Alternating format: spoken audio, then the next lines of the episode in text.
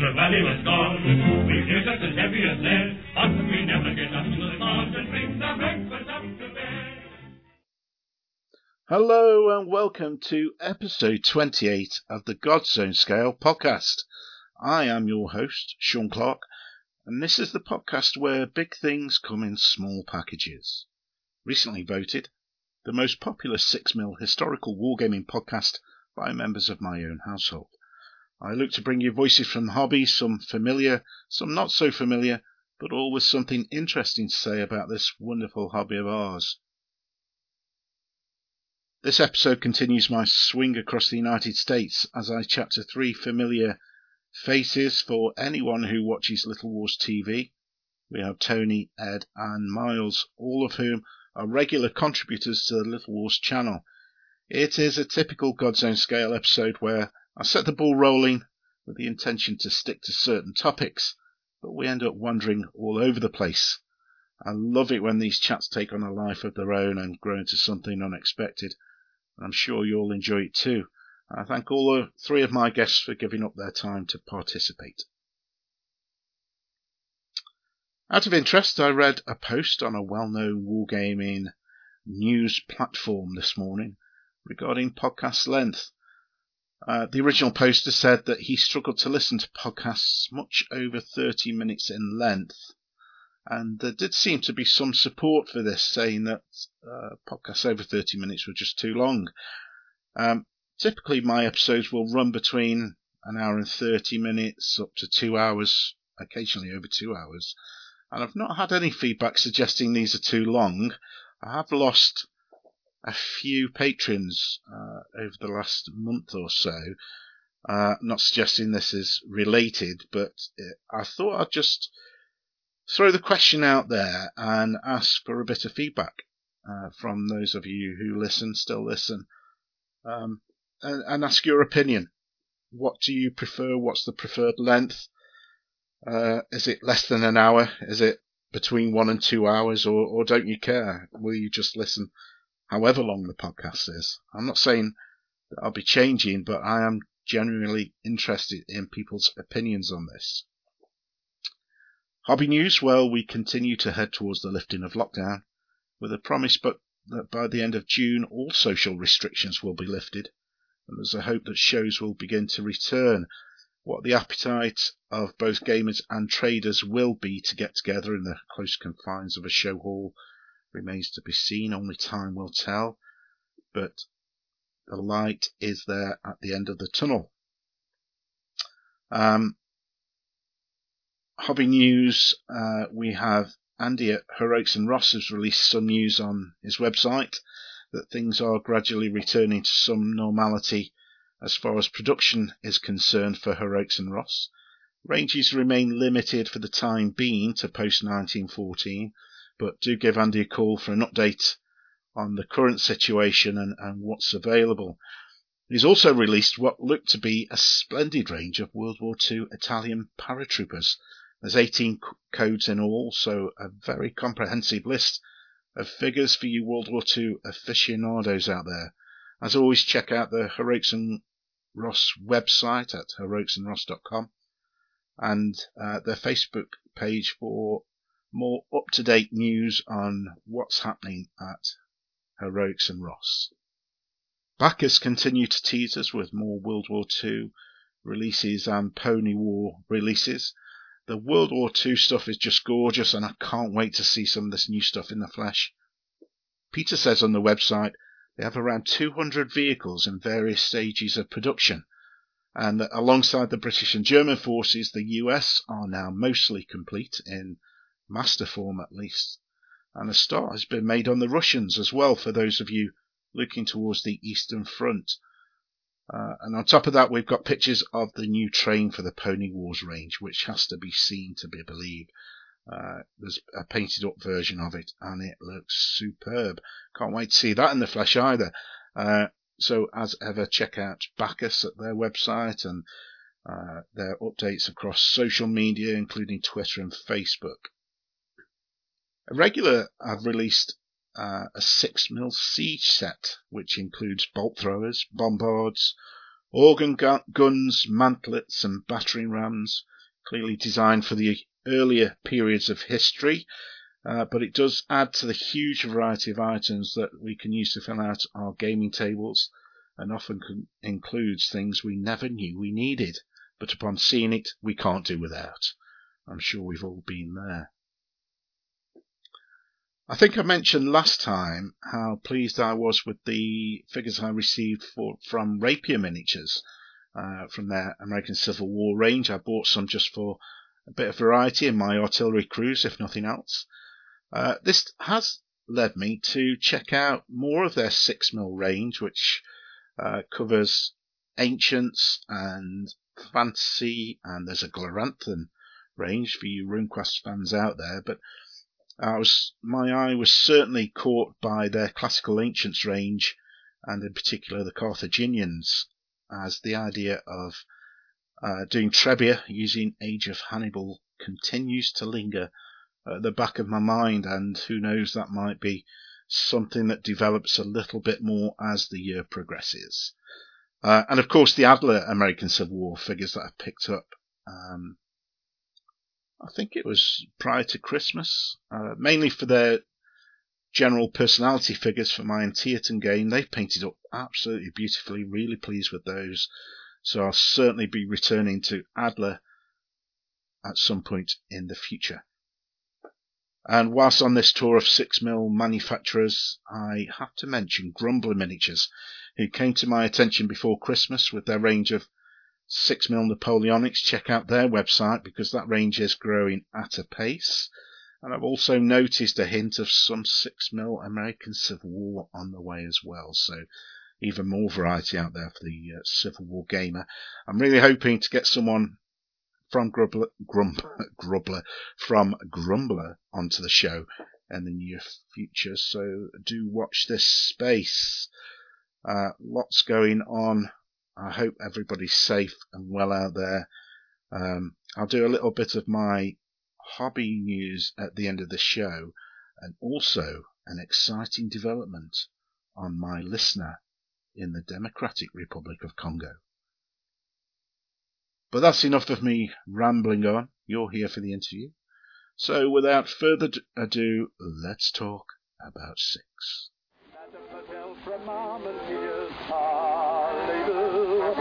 Mademoiselle from Armentières, save to you. Sing it with all your heart and soul and see everyone right up the pole. Mademoiselle from Armentières.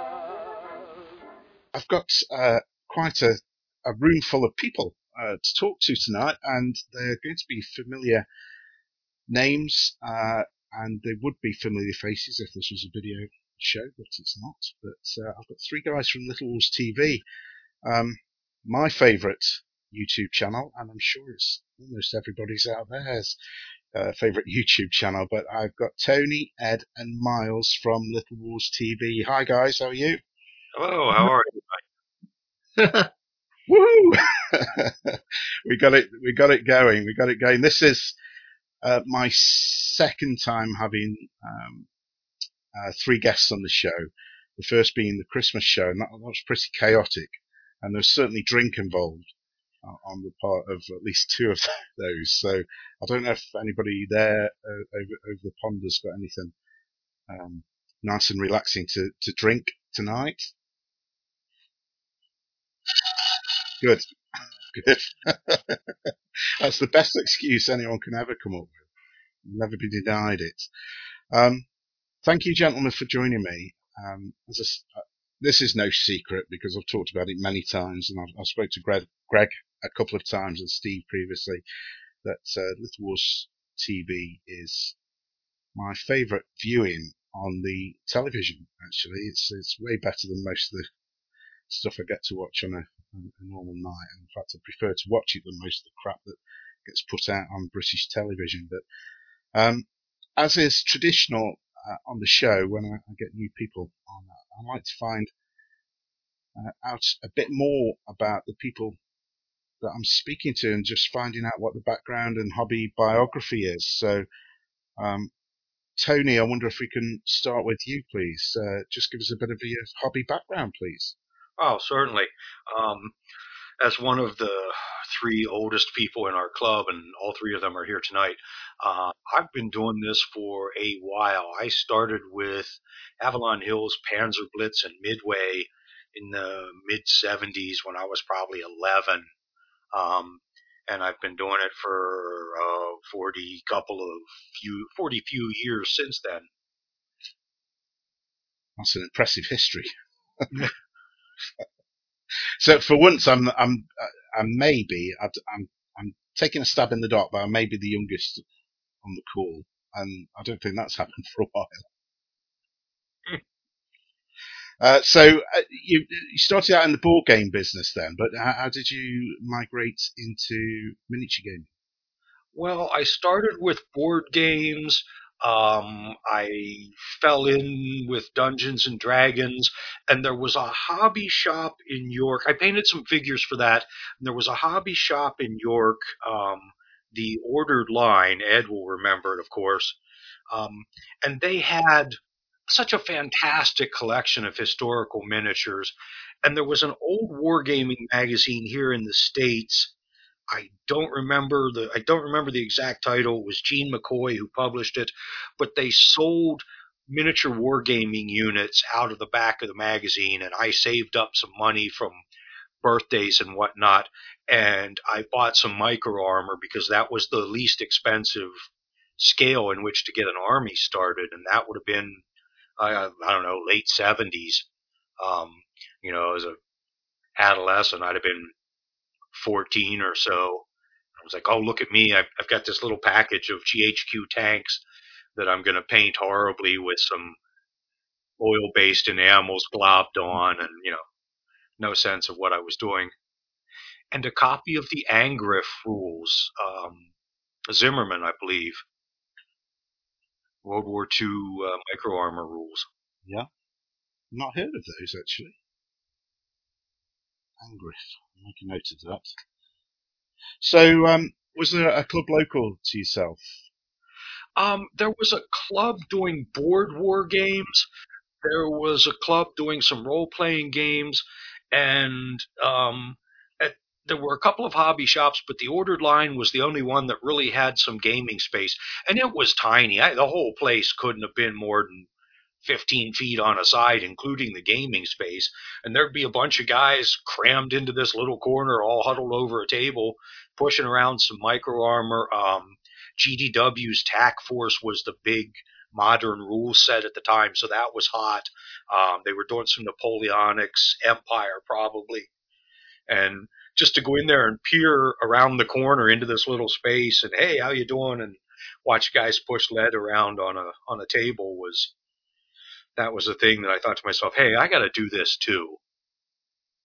Yeah, it's remarkable, isn't it? That I think it's a common experience the world over that, um, you know, you, you're talking about GHQ there and, and, and GD, uh, Games Design Workshop, I think, wasn't it? And th- these sort of things, they're, they're, they're a commonality ac- across the hobby that's people of a certain age, uh, will be familiar with certainly the Dungeons and Dragons routine, and then um, and, and, this was my experience as a as a kid that uh, looking at the Heroics and Ros uh, catalogue in Military Modelling magazine we had in the UK, uh, this huge list of very strange numbers and letters that combine to make up a, a German tank, and, and it was quite exotic to me as a, a kid, thinking that I could buy three of these tanks for about I know 70, 50, 60 pence. Um, something back in the day. I was thinking, oh, this is this is a routine. And then when I finally saw some guys doing it for real, then you know, selling my soul to the devil, really. And that was thirty odd years ago. So it's a common route. Uh, Ed, uh, how about yourself? Okay, you asked for it. I've got my feet up. I've got my Yeah. Side. and mightily bored you'll be. My involvement with miniature wargaming spans seven decades, and it's tethered to my love of military history. And that began at exactly 9 p.m.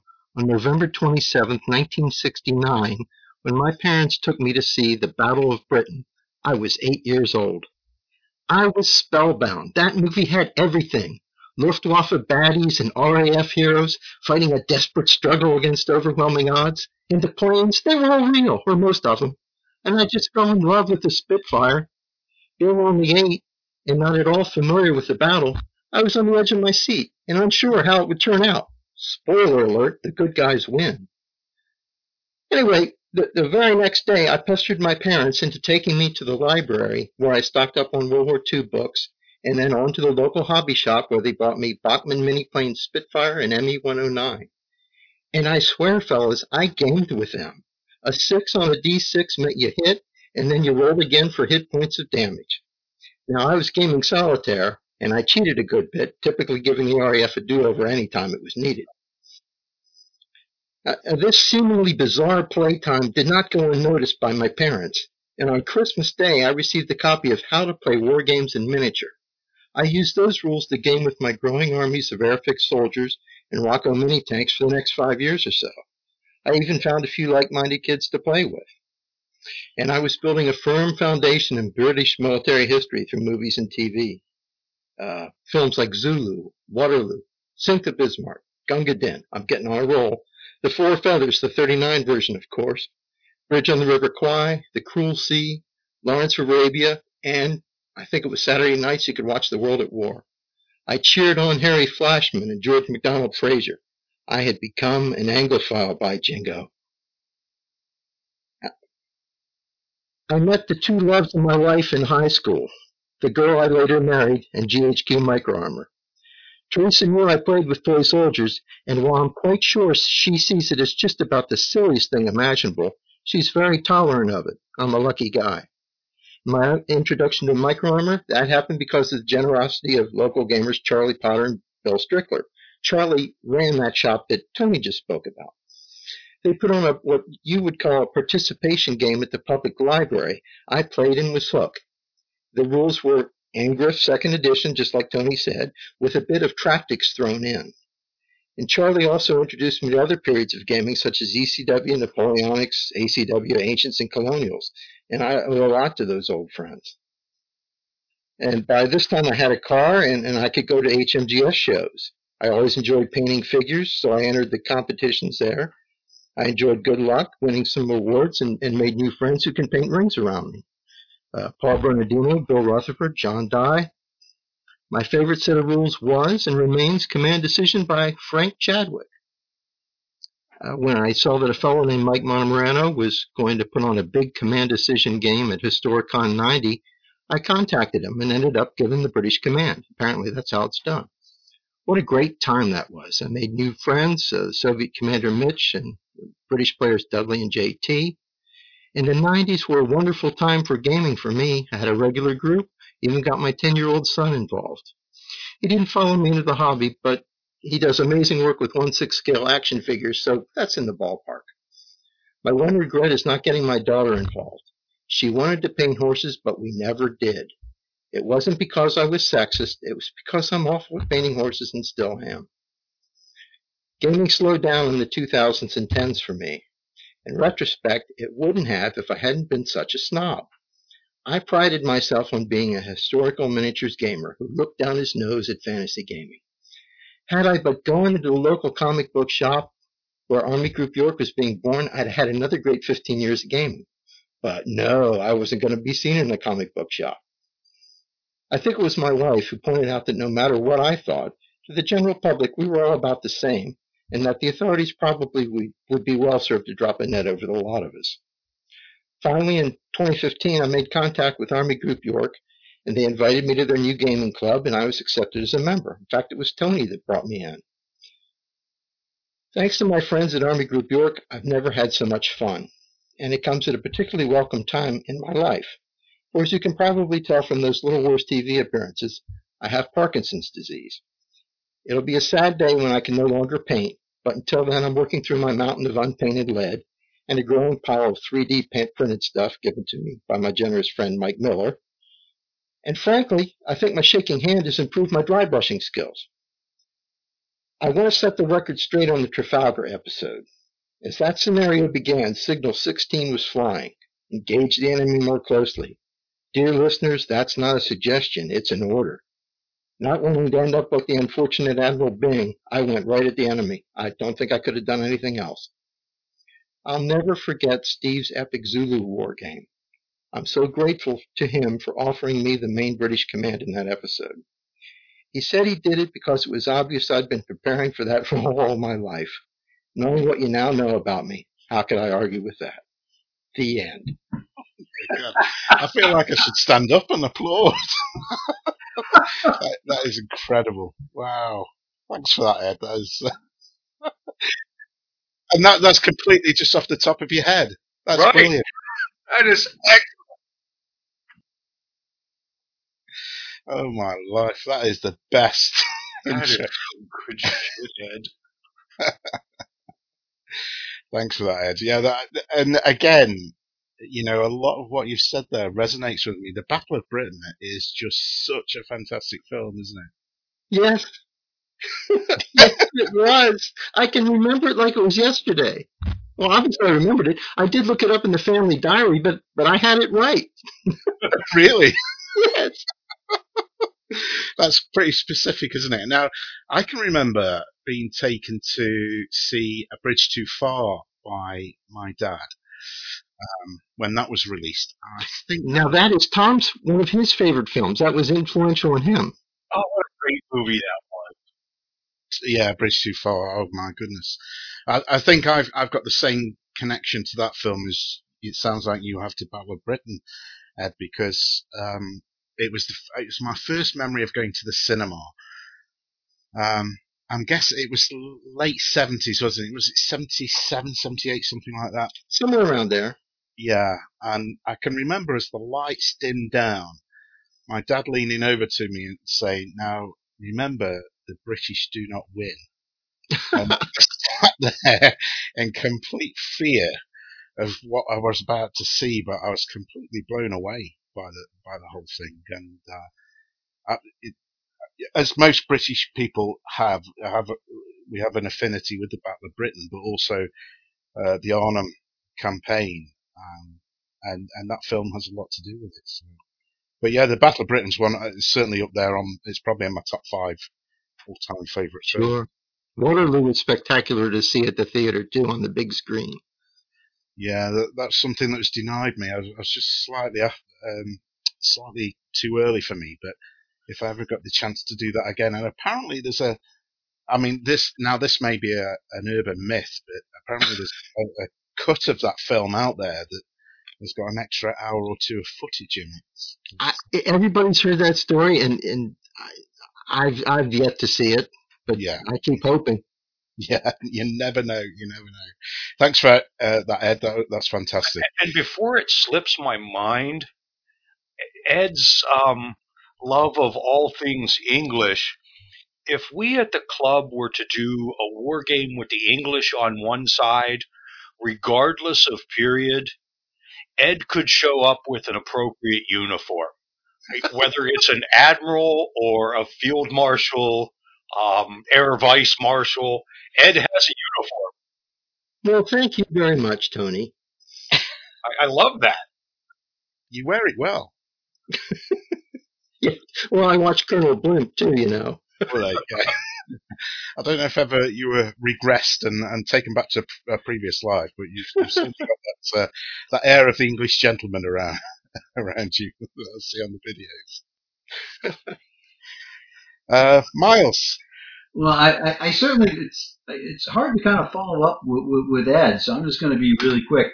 Like like Tony and Ed, I I got into wargaming in the 70s as, as a kid growing up in Battery, Alabama, uh, which is in the American Deep South. You go any further south, your feet get wet. Uh, and my first experience was getting my parents to get me a subscription to Strategy and Tactics magazine. Um, and, and then, you know, I went off to college and work and all that and, and went away. And then we had our son, and, and when he was, uh, you know, early early teens, he wanted to try this thing called uh, uh, 40k, and I said, "Hell, I'll go along with you too." Uh, he lasted about six months. I really liked it, but it was kind of creepy. This old guy in the GW shop playing with the teenagers, so I kind of decided maybe I'll try something else, and I went into the staid world of historical wargaming and uh, started with Flames of War, and uh, have, have expanded ever since. And and I'm actually a latecomer to the club. Of the three people here, I'm, I'm probably the, the newest member. Uh, in 2018, uh, when they when they had when they lowered their standards for a while, when they let me slip in. Uh, they've since revised that, so so that that can't happen again. Um, but prior to that, most of my my gaming contact, you know, came through the internet. I started a blog, and I, I, I established a bunch of friendships around the globe with similar gamers. And for me, a lot of my gaming was virtual uh, until I, I, I, was lucky enough to, to stumble upon the club. Uh, they will never put club advertisements above urinals at HMGS events ever again uh, on the, uh, the draw they got. They specifically told us not to do that anymore. Well, that was Steve's idea.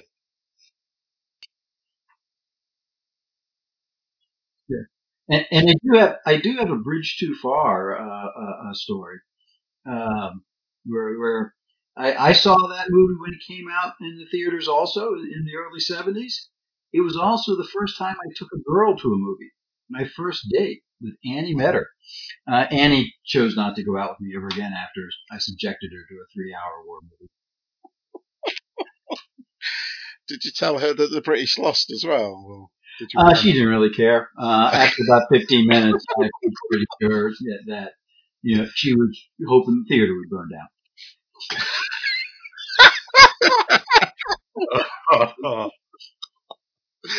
wow, wow, yeah, that, that that's uh, that's a different take on, on, the film. Certainly, I don't think it'd be my first choice as a, a first date movie. But yeah, but you know, uh, you, know, you, you, you wanted to see the film, you know. Yeah. Got to see it somehow.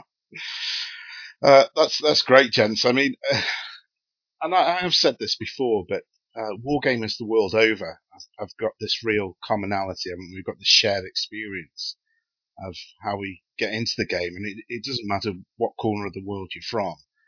Um, I think if you put two wargamers who've never met at a bar with a nice drink, probably a whiskey in your case uh, from your club, then you, will be talking for hours, won't you? It is a, an amazing kind of uh, leveling factor where you can have people with lots of different backgrounds, yet we share this rather arcane love of a hobby that, that you can talk about for hours. Um, and everybody's equal. I, I, I, I find it a wonderful experience. With the possible exception that I have absolutely no understanding of fantasy, nor do I particularly care to. I thought I was playing in Dungeons and Dragons the other day, and Miles told me I wasn't. So, at that game of Steve's. Oh, the Hobbit game. Oh, yeah. Okay. It was close to Dungeons and Dragons, Ed, but we won't tell anybody. Your street credit's good with us. I was doing it to be polite. Steve was so excited about it. It's just not my cup of tea. That's all. Uh, there's a, there's a real division, isn't there? I, think, I mean, I, it's no secret that I do enjoy uh, the the more fantastical sides of the hobby as well as the historical. Certainly, I'm in, in it for the history mainly. Uh, it's my main driver, but uh, yeah, I've I've got quite an eclectic taste. So, Tony, you did some D and D. Have you have you ever have you done much fantasy or sci-fi gaming since then? Um, I I ran D and D from oh probably 1980 to about 1996, and then I took a break um, on account of uh, divorce, and somebody else got the house. You know how that goes, um, or maybe it's hard to say. But I took a break for a while. I did some medieval reenactment, and that kind of got my fantasy fix for me. But in the last couple of years, I've started up again with some of the members of the club. Um, hush hush on the weekends because we can't be seen going in and out of the place talking about elves and dwarves and wearing wizard hats on a Monday night. That would just be bad form. Yes. Um, oh, and Ed, if it's any help for you, Hobbit was written by an Englishman. just, just chucking that out there. Uh, I I understand. Yeah, I just can't wade through that. Nope, can't do it. We're a strange bunch. yep. But yeah, I am currently running um, uh, uh, Dungeons and Dragons. What was supposed to be a one-off thing that's kind of turned into a really loose sort of maybe campaign linked series of adventures, as it were. Okay, is that fifth edition or are you old Oh, school? bite your tongue, sir. Oh my goodness! Oh, don't go there, Sean. Sorry. Oh, no, it's too late. I'm already on my soapbox. Um, no, I am old school enough that I never bought Unearthed Arcana or anything that came after that. Um, Fiend Folio was the last D and D that I purchased new. Um, I'm currently running um, Frog God Games Swords and Wizardry, which is um, a well produced and legible version of the original three D and D books in the white box and the original three or four supplements that went with that. Wow. I, what was that again? So I'll just make a note of that. What was the name of it? Swords and Wizardry, uh, Swords and Wizardry Complete, and it's put out by Frog God Games. They're a, they're a great company. Um, I've got some friends who have uh, worked with them at conventions and stuff, and dealt with them um, personally, and I've I've chatted with them via email and text and chat whatnot, and it's a good group of guys, and they produce a good product. Yeah, I'll check that out. I've I've I've got all the old um, first edition AD&D books, uh, including Unearthed Arcana, I'm afraid, and uh, the second Monster Manual, etc. But uh, yeah, I'll, I'll I'll check those out definitely. So no, um, but no sort of tabletop wargaming as such in the in the fantasy genre. Um, I haven't. We've we've dabbled a little bit with doing some Middle Earth, like 10 millimeter Middle Earth mass battle things, and I think the thing there that's holding us up is that we haven't found a set of rules that you know when you find the right set of rules. Everybody at the table says, "Oh, oh, that was awesome." Um, and most of us, Ed being the exception, are Middle Earth fans, fans of, of Lord of the Rings and The Hobbit, and and lovers of Middle Earth. But finding that set of rules that that captures that, and we've played a number of sets that like, oh, that was a good bloody combat, but it just didn't have that certain feel. And let's Yeah. face it, it's totally subjective, but we all know it when we see it. Yes. I think I think we tried a few games of Oathmark and, and they were okay. Um, and I, I know Steve has Steve's got a fairly large kind of Middle Earth collection. I, I don't think we're, despite Ed's uh, disapproving look, as I'm sure he's frowning as I speak. Um, I, I think you know we there's not a prohibition about it at the club. It's just something that uh, we haven't, as Tony said, we haven't found the one that scratches the itch. And, and when we do it, we'll all have armies, and, and you, you'll see a lot more of it uh, until that you know whacks us over the head with a baseball bat, and we, we come back to it. I will say this. Last Monday night when I arrived, there was a game that looked remarkably like 40K going on. That's, that's all I'm going to say about the subject. I thought it was disturbing as well, Tony. Does Greg know? That's the thing. That- yes, there, Greg knows because he was one of the participants. No. Oh, yes. Oh, Apparently, He's out of the bag now. 40K was Greg's gateway into miniature wargaming. And it was for a lot for his generation that was that was the gateway to miniature gaming. I, I think it still is the gateway. Uh, it, it, Oh, it, it- quite it quite well be. Um Yeah, it may be. I just let's face it, I've passed that gateway uh, ages ago. Yeah. Well, that's how that's how I got back into the hobby. And, and you know, if you look at the uh, the survey data from WSS, just about everyone who is under forty, you know, they have played 40k at one time or another. Well, I remember when Gary Gygax did historical miniatures. Yeah, and he didn't make any money at it, so he moved on. Right. That's true. Frank Chadwick has said that too sometimes. the I think the thing is that um, you, you're absolutely right, and the experience is, is exactly the same in the UK. That 40k or Warhammer Fantasy or Dungeons and Dragons actually are the typical routes that the teenager, the bored teenager, will take uh, into the hobby, and until hope. Well, I say hopefully, and this is this is um, this is perhaps a little bit controversial, but hopefully they find a, an interest in history and move into. I'm in danger of saying real wargaming here, and that's I don't, I don't mean that. But I think I think you guys know what I mean. That they they expand their horizons and realise that there is a hobby beyond the Games Workshop. Well, the game, the Games Workshop, they have their own IP, and, and it's a very well developed IP that they they price accordingly, but it's still narrow. And, and with historical gaming, it, it, can be whatever you want. So I think there's just a broader range of interests. So if you like the abstract part of playing the game, you you you, you don't. You know, I'm never going to be stuck be stuck in one period. You just have a range of options. So I think people, as they if they really like the hobby, they look for new challenges. And you know, a, a space orc is a space orc. They really don't change that much. So I think that that's a natural kind of draw where they evolve. We'll say they evolve up to uh, become a historical game. Let's, let's go with that as the brand. well, I think also when they realise, and this is a six mile podcast or a smaller scale podcast, certainly.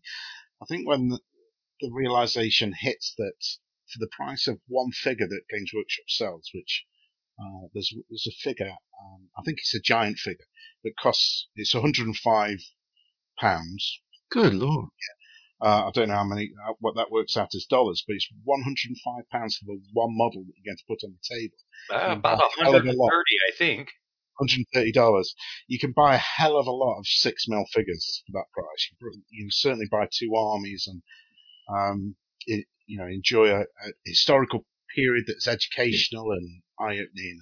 You lead. Well, I, I, think so. Yeah, when I started out, I jumped right to 28s because that was the closest scale to what I was used to painting with 40k.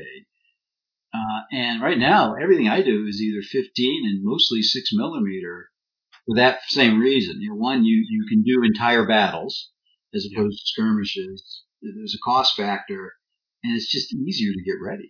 It's, it's, it's, it's the time to the time ratio of time to, to prep time to play time is just so much more efficient with six millimeter stuff. Yeah, and I think that's uh, it depends on what you're looking to represent on the table. So I think certainly over the last few years we've had this proliferation of uh, skirmish type games. Oh yes. Model count reduces. So the the rules are almost written, aren't they, to uh, encourage you to only need 20, 25, 30 figures at most, rather and than 528 mil figures. I could be wrong here, but it seems at times that the skirmish gaming is popular because some of the wargaming magazines it, it looks better um, in, in terms of pictures in an article to have a couple of close-ups of big, well-detailed figures. Um, I I suspect, and I have zero data to prove this, but I suspect that that's what drives some of the some of the drive, some of the impetus for the 28 or 32 or whatever the hell it actually is now scale that's being used for skirmish games. And the the drive for so many skirmish rule sets is that it's easy to make a good looking presentation of that in a wargaming magazine. It's also easier for a consumer to get in and get out without a huge investment. So if you if you get a skirmish game it's 20 30 bucks for the rules 50 bucks for the for your first army if you like it great if you don't you can go spend that same amount to try the next one Whereas, you know, my like my my 28 millimeter ACW one, it took me five years to build up the couple thousand figures I have, uh, and you know that's a lot of pain, uh, and, and that's a lot of time dedicated. That I don't think I would do that again. Serves you right for choosing such a heathen scale. Well, I was I, I was a foolish young man. Thank you, Tony. I, I apologize. Well, you, you're absolutely spot on, Tony. And Guy Bowers at uh, Wargames Soldier and Strategy has talked about this before about how difficult it is to photograph the smaller scales to make it look as interesting and as appealing uh, to the, the bystander and the newsagent, uh, where they might want to buy the magazine. Um, because the 28mm figure has just got, you know, let's face it, there's far more detail on the figure and it, it's, it is more photogenic, particularly if you've got a professional artist doing the painting, which invariably they have for the, the figures that they show in the, in the magazine. So, um, it's, it's absolutely true. And uh, I spoke to Guy about this, about, uh, why can't we get more pictures of six mil figures into the magazines, into the hobby magazines? And it basically comes down to it's very difficult to photograph six mil figures uh, in in an attractive manner that will have the same impact as the 28 Well, that makes sense. Yeah, I've had a similar conversation um, with uh, Jasper uh, Mhm. on that same subject a couple of times. It's just, yeah, it's, and I, I think it catches the attention more. The one big figure for me as a gamer, the scale of the battle is the thing that cap with six millimeters, the thing that captures my eye.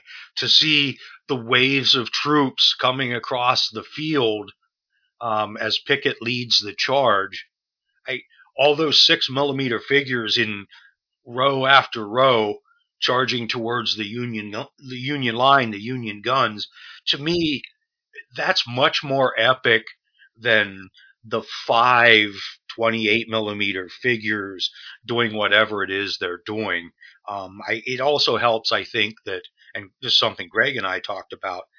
I, I'm not really keen on being a sergeant and leading a squad.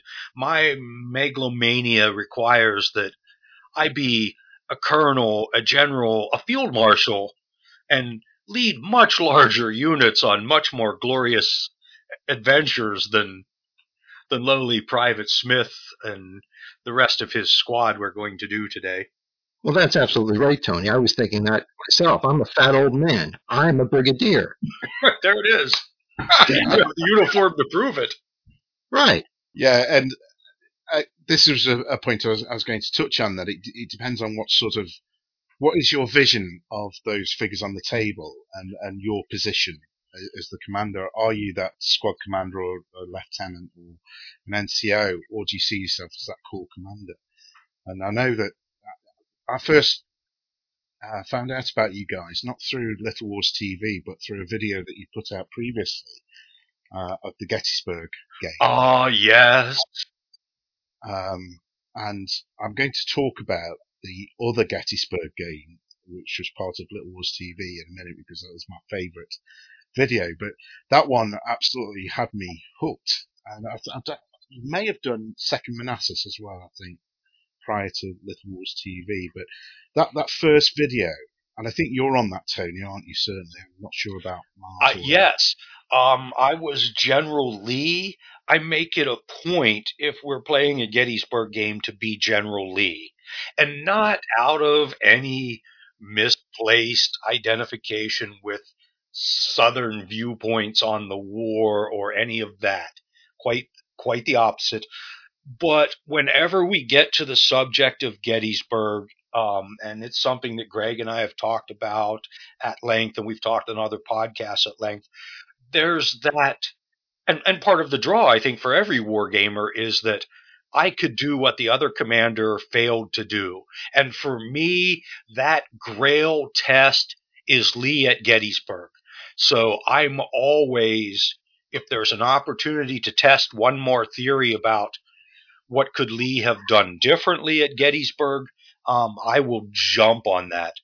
And we were doing a pretty good job of pounding the Union Army in that game, much to our surprise. I don't think anybody on the Confederate side realized just how hard we had hit them, how much damage we had done until after the game. And uh, to be honest, I could I could sit on a podcast for probably four hours and talk about Lee at Gettysburg because it, it's something that fascinates me. Let me know when I'll be there. All right, okay, I'll beat you up. Um, Ed, um, on yourself then. So you were the British commander for the Sandal Warner game. Um, is is that the sort of scale of game that you enjoy yourself? Are you, are you a six mil gamer yourself, or is it just Yes, sir. Yes, sir. Um, micro armor is, is my go-to. with the GHQ stuff? Is it and the commander? Yes, but I also use uh, Ros Heroics, uh, their infantry. I was so pleased when I discovered Ros Heroics a long time ago, because at the time GHQ infantry was was just awful. I mean, uh, Miles, I think you. Yesterday it was awful. Oh, some of it's quite good now. They've gotten better, Tony. The most recent uh, Heroics and Ros, uh, I, I think they're great. The, the uh, East Germans, I'm really looking forward to getting them out. And there is no East Germany anymore. No, no. Yeah, I have countless thousands of Heroics and Ros infantry and vehicles. Um, all my World War II stuff is is H and R. Love absolutely. I would do their mo- I would do moderns if I was doing moderns again. I would do it all in Heroics and Ros. Um, And I have to laugh. I'm so old that I completely missed Baccus. The, the, the guys at the club had to tell me about them. well, they are the new kid on the block. They are. And They're Rock. wonderful too. Yes, yeah, very. I have big plans for Megiddo 1918. Wow. We need to talk about that. Big plans, uh, as in uh, uh, getting the forces and, and fighting. I think I think we can do it. Um, one of the fellows at the club wanted to do Gallipoli, so there was a big mass effort there to paint things. And uh, I have uh, Indian Indian Army uh, cavalry. We go up a, a, a notch in scale. It was Greg's idea. Um, a stand now represents a, a, a regiment, a battalion. Yes. So uh, yeah, I, I'm really looking forward to seeing that. And what rules would you think of using for those? I, I think Greg had uh, suggested Great War uh, Spearhead.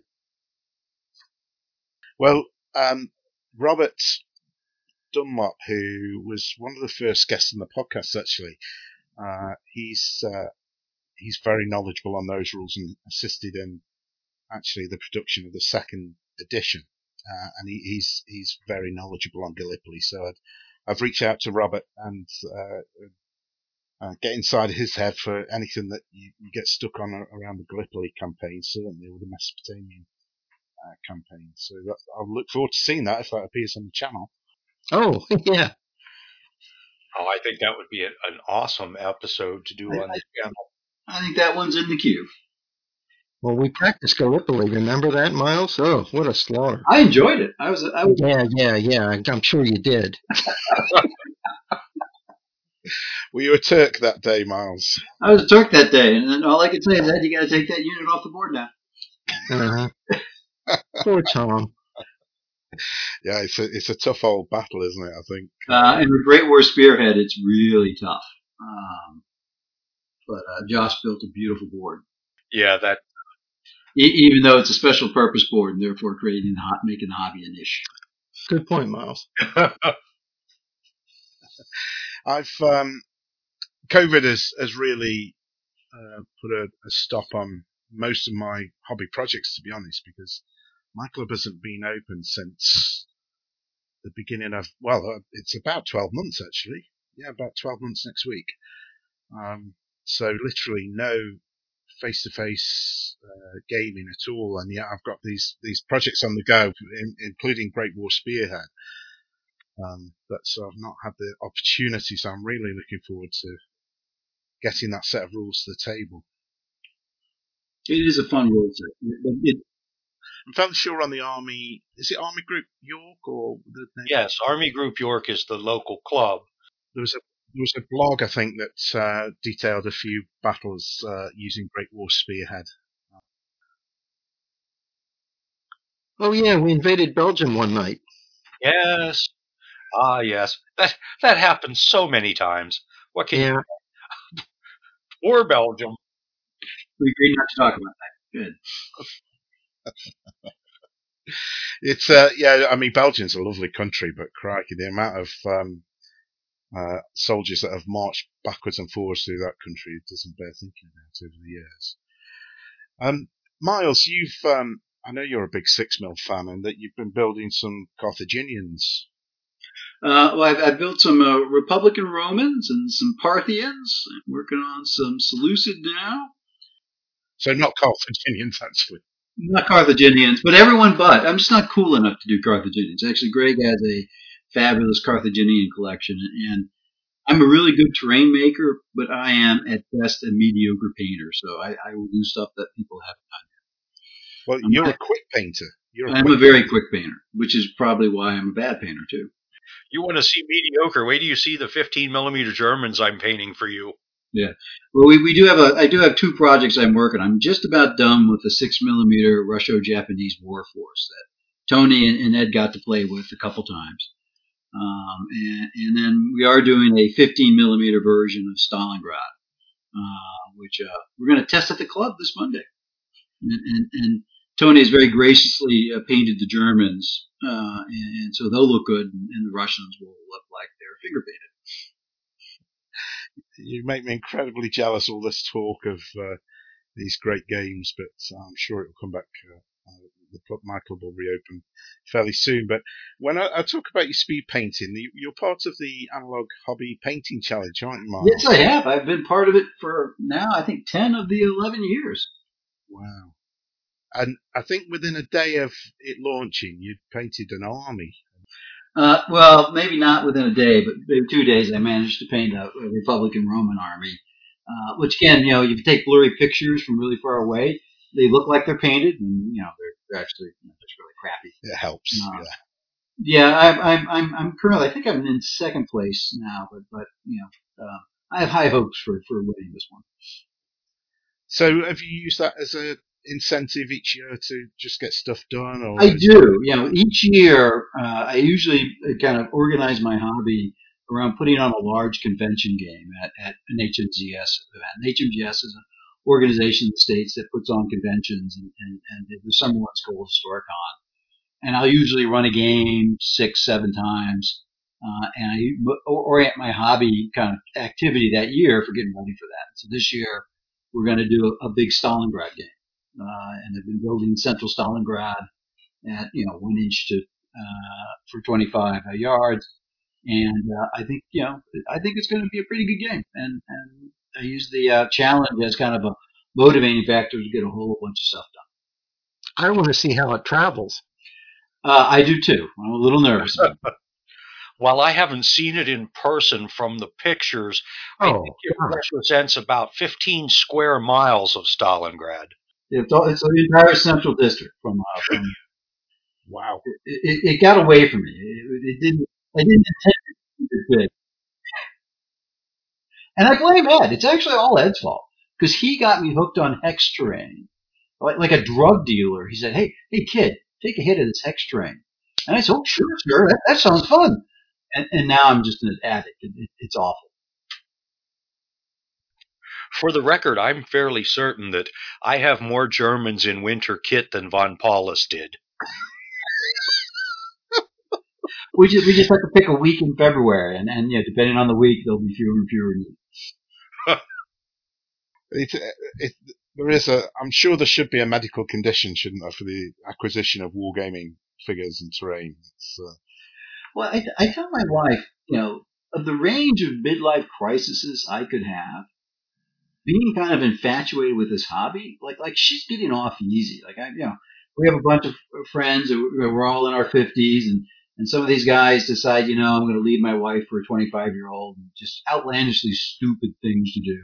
I don't do that. Uh, I don't buy a sports car I can't fit into and look ridiculous driving around. I don't play golf. Like like she hit the jackpot. Uh, I'm down in the basement painting little toy soldiers, not getting into trouble. Like, like, She's a lucky woman, Miles. yeah, Well, she's a genius. Explain about the, the storage. That's that's the key. oh yeah, well, yeah. My wife is a very smart woman. Um, uh, other than choosing to marry me, uh, uh, uh, much like the club let me in, that people make these mistakes. And she says, yeah, I can spend as much as I want on the hobby, but she limits the amount of storage I have to keep stuff. So I, I can only grow to that level. Um, Right. and uh, I, I, I may be circumventing that by, by using a storage locker my son has. You didn't hear that from me. No, no. I'll edit that bit out. Don't you worry.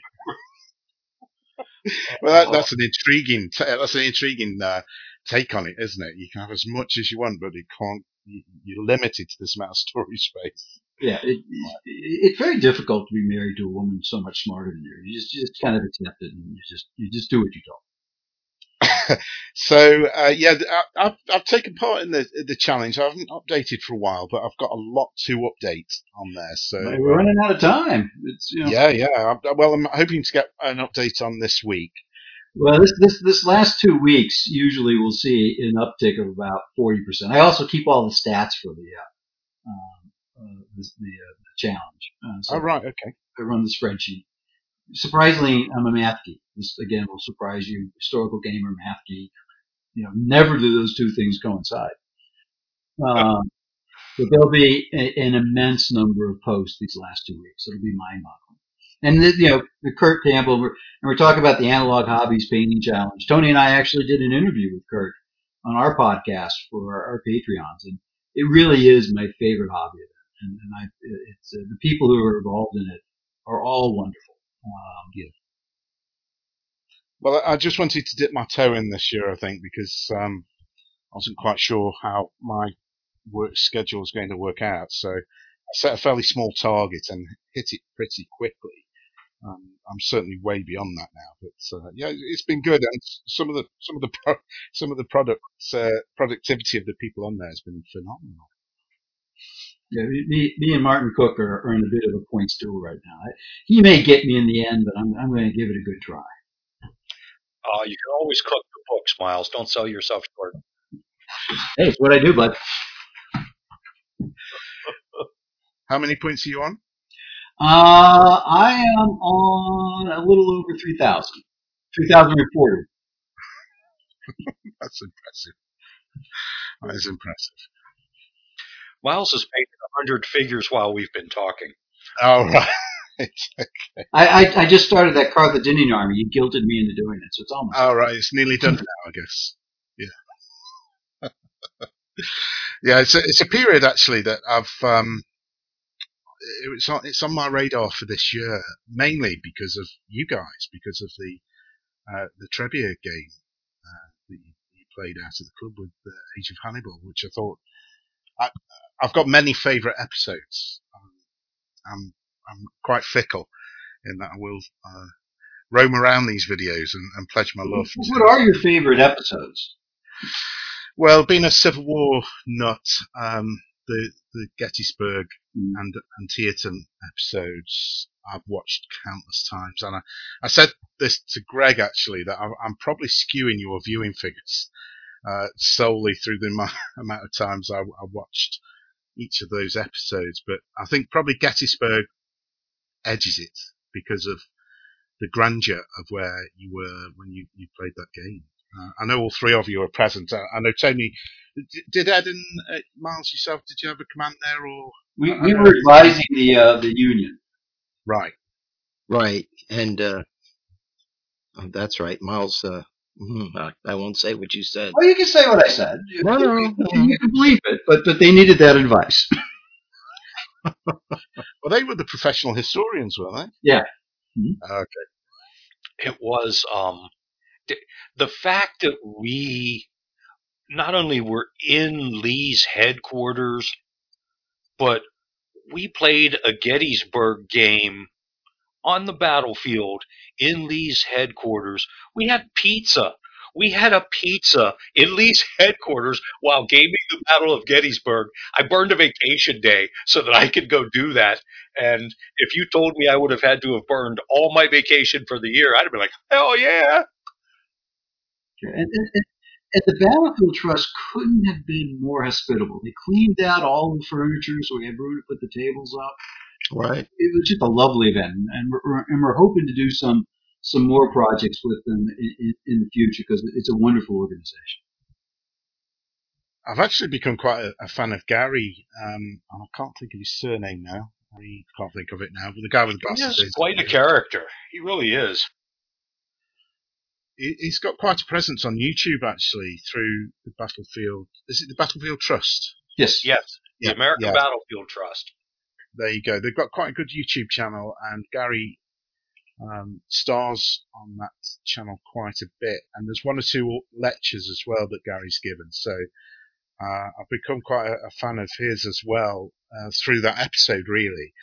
Um, but it, it must have been an incredible experience. And Tony, I can hear it in, you, in your voice that uh, just how, how wonderful that was. I, I'd have I'd have burned all my vacation days and paid for the flight over for that if I'd had prior warning. I really just to spectate, just to spectate. because I live so close to Gettysburg. Um, when I was in the second grade, our class field trip that year, we went to Gettysburg. So what are you, seven in the second grade? Um, and I was I down. have been, well, I, I think you mentioned the Deep South earlier. Um, but we, we went to Gettysburg and I was absolutely. I, I've been in love with the Battle of Gettysburg and the Gettysburg battlefield ever since then. Yeah, that's I I am absolutely. I've never been, so it's it's on my bucket list. So And we have to find a way to get you over here, and we, we'd love to give you a tour of Gettysburg and, and Antietam. Antietam is actually it's smaller, but I think it's a much better presented battlefield. Right. I've, I've planned it a, a couple of times actually in the recent years, and just circumstances with work or family have, um, dictated that it, I couldn't do it. But it's cer- in the next couple of years or so. It's it's it'd probably be a solo journey for me. I'd, I'm not sure my wife is up for a, a battlefield visit, but uh, uh, No, yeah. stop. yeah, I know. Incredible, eh? unless you've got a unless you've got a theme park somewhere close by and uh, a, a good shopping mall that she can uh, go and enjoy. I'm, I'm not Oh yeah, sure. we could point her in the right direction. Uh, right. Go downstairs, Yeah, Williamsburg, and we'll just drive around to the battlefields. Yeah. Um, all this talk of American history, Ed, as a uh, Anglophile as you were, what's what's uh, what is it about the the British history that attracts you to it? Because I, I'm I'm sort of your mirror image, if you like. Because Yes, uh, grass is always greener, I suppose. I yeah, don't know. Your your history is just so filled with eccentric characters. Yeah, yeah, uh, British eccentric characters. Yes. Yes. yeah, there's there's been one or two of those through the years, isn't there? And the comedy bit, I forgot to mention that in that soliloquy I had. I mean, uh, Peter Cook, uh, gosh, Dudley Moore. not so much for me. Oh. It- for me, it was always Peter Cook Okay. From the Star Wars film? and Spike Milligan. Spike Milligan. Yeah. No, that's Peter Cushing, I think you're thinking Uh, of from the Star Wars. No, they're, they're English. They're all the same. Oh, yeah, exactly. Oh, wow. Shots fired. Yeah, you know that little tussle we had back in the uh, late 18th century. Which I would argue goes as a civil war, so shouldn't count against the. We don't need your help. We're burning our own capital now. Yeah, there you go. Yeah, we uh, we're pretty good at that as well, to be honest. But uh, yeah, that that's an interesting point actually. I've I've had this discussion with somebody before about the um, the War of Independence, as we call it, and the Revolution, as you call it. Well, it was technically a civil war, wasn't it? I think so. It was. Yeah. Especially in the South. Yeah, absolutely was. Everybody was English before that. Exactly, exactly. I would like to see more War of Independence on the channel. I have to say. Well, Funny you should ask. Don't give away any secrets. Greg will shoot me. I, I'm still finishing painting up my Mel Gibson figure. Okay. yeah. So, um, so if Ed, if there was one period of British history that you had to war game for the rest of your life, what what would that be? Oh, well, you know what that is. It would be Operation Crusader and uh, Micro Armor. I mean, there's a. Uh, I, I think that's the most wildly fluctuating battle in the most wildly fluctuating campaign of the war.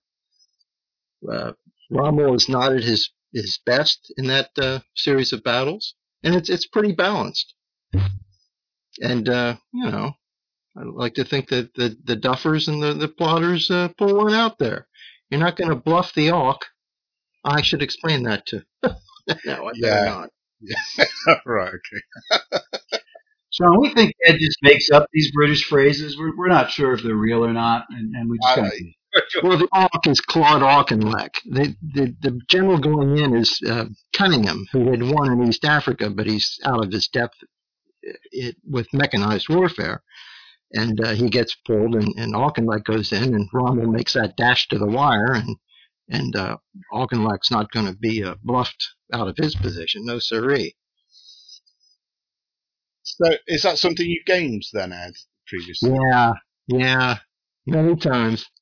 Gosh, I, we played we played Command Decision every Saturday night for almost a decade, Wow. and we had an eight by six table, and uh, that was just right, you know. And then a couple trays for the pizza. Yep, good times. Gotta have the pizza. it sounds like my earliest experiences at my club. Actually, we fought the the American Civil War for probably the first ten years of my attendance at the club. Well, it was always the joke that it lasted twice as long as the real thing. But, uh, Yeah, it was it was it was great. And I, but I I had to graduate from being uh, commander of wagons. Uh, trusted with a brigade and then eventually a division. But uh, yeah, it was a, it was a long route route to the top for me. I'm afraid. and I must say I, I do like to get the Italians in, Right? Yeah. Yeah. and and you can do that now. I have a newfound respect for the Italians. Uh, I, I think too many times the the, the British would get uh, beat up a bit, and uh, they would say, "Oh, well, that was the Germans." Well, it turns out it wasn't the Germans that time. Yeah, I think the Italian uh, the Italian involvement is probably more interesting to me than uh, the Afrika Korps actually. That sort of earlier phase uh, of, of the era uh, is more interesting to me. But uh, it's not World War Two is certainly something that is not my specialist subject. Ah, Um, I, I've, I know I can recognise a Sherman tank. I can recognise a Panther, but that, that's about the limit of it, I'm afraid. And I, I I've obviously seen the a bridge too far. I, I recognise sure. who, who wears the red berets, but uh, that's that's about it. Um, So where where does your where does your interest lie? it's really the the whole stretch of American history from um, probably from the Seven Years' War, uh, French Indian War, uh, through to Vietnam, uh, and I've gained all and everything in between uh, from the American perspective, um, and that that's really down, I think, to watching westerns on a Saturday afternoon, being fascinated by the cowboys and Indians, and then just stretching my uh, knowledge both ways, really, forwards and backwards from there. So um, I think it's the, and I, I got into trouble about this actually on an earlier podcast where I talked about the um, the the glamour and the chivalry of the South, and that I, I was sort of mis misquoted or misinterpreted, I think, when I was talking about that. And I certainly wasn't promoting the idea of the lost cause or there's been a lot of argument, hasn't there, about this, this sort of perspective of the, the dashing Confederate cavalry officers. Um, but for me, there is a, a, an almost glamour around that period because of the films that I watched as a kid, the, the Oh Western. yeah, yeah, absolutely. Um, you know, I the Nazis had flashy uniforms. That doesn't mean that doesn't mean that we condone what they did. Precisely. I- And I we we live in an era, and I guess uh, some of us are old enough that we're transitioning from one era to another. we now live in an era where you almost have to footnote when we're dealing with historical events, you almost have to footnote that we're not indicating that we share any sympathies, loyalties, admiration of Group X or Group Y, um, where Group X or Group Y is the Confederacy or or Nazi Germany, especially. Um, we we almost have to be apologetic for gaming those events, but if you look at it, there are bad guys who are horrible, horrible regimes who commit horrible acts all through history, and we game all of them. And that doesn't say that we're bad people, just that we have an interest in exploring the what ifs of, of military history.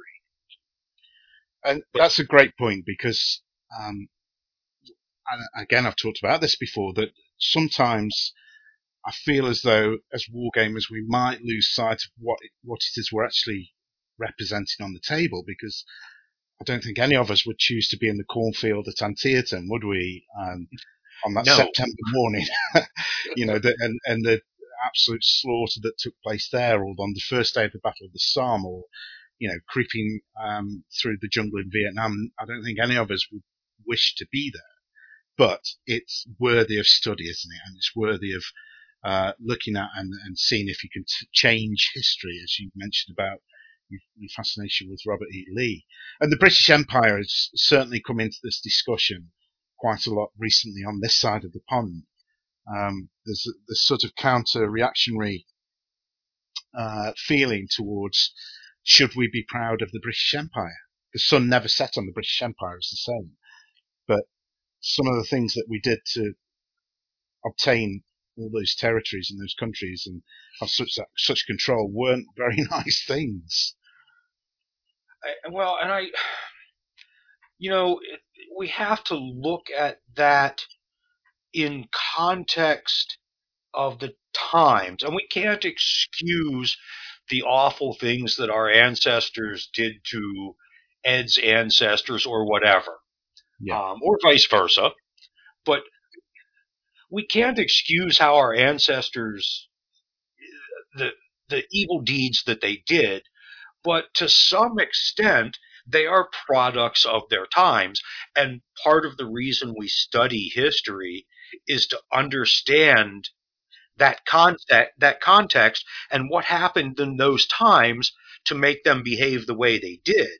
And I, Yeah. I think while we do a good job of that, I think the takeaway that we get is that, well, we have to scrub all of that out of our of our lives. And don't get me wrong, I there's a there's a debate, lively debate in the U.S. about Civil War uh, statues, Yes. and I if they took them all down, all the Confederate statues down, that would be fine. We don't have any statues commemorating Hitler or Tojo here in the U.S.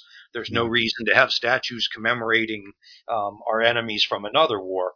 I, I don't know if you're aware of this, but there's not a statue commemorating King George here in the United States, in spite of the fact that he was our ruler for a good bit of time.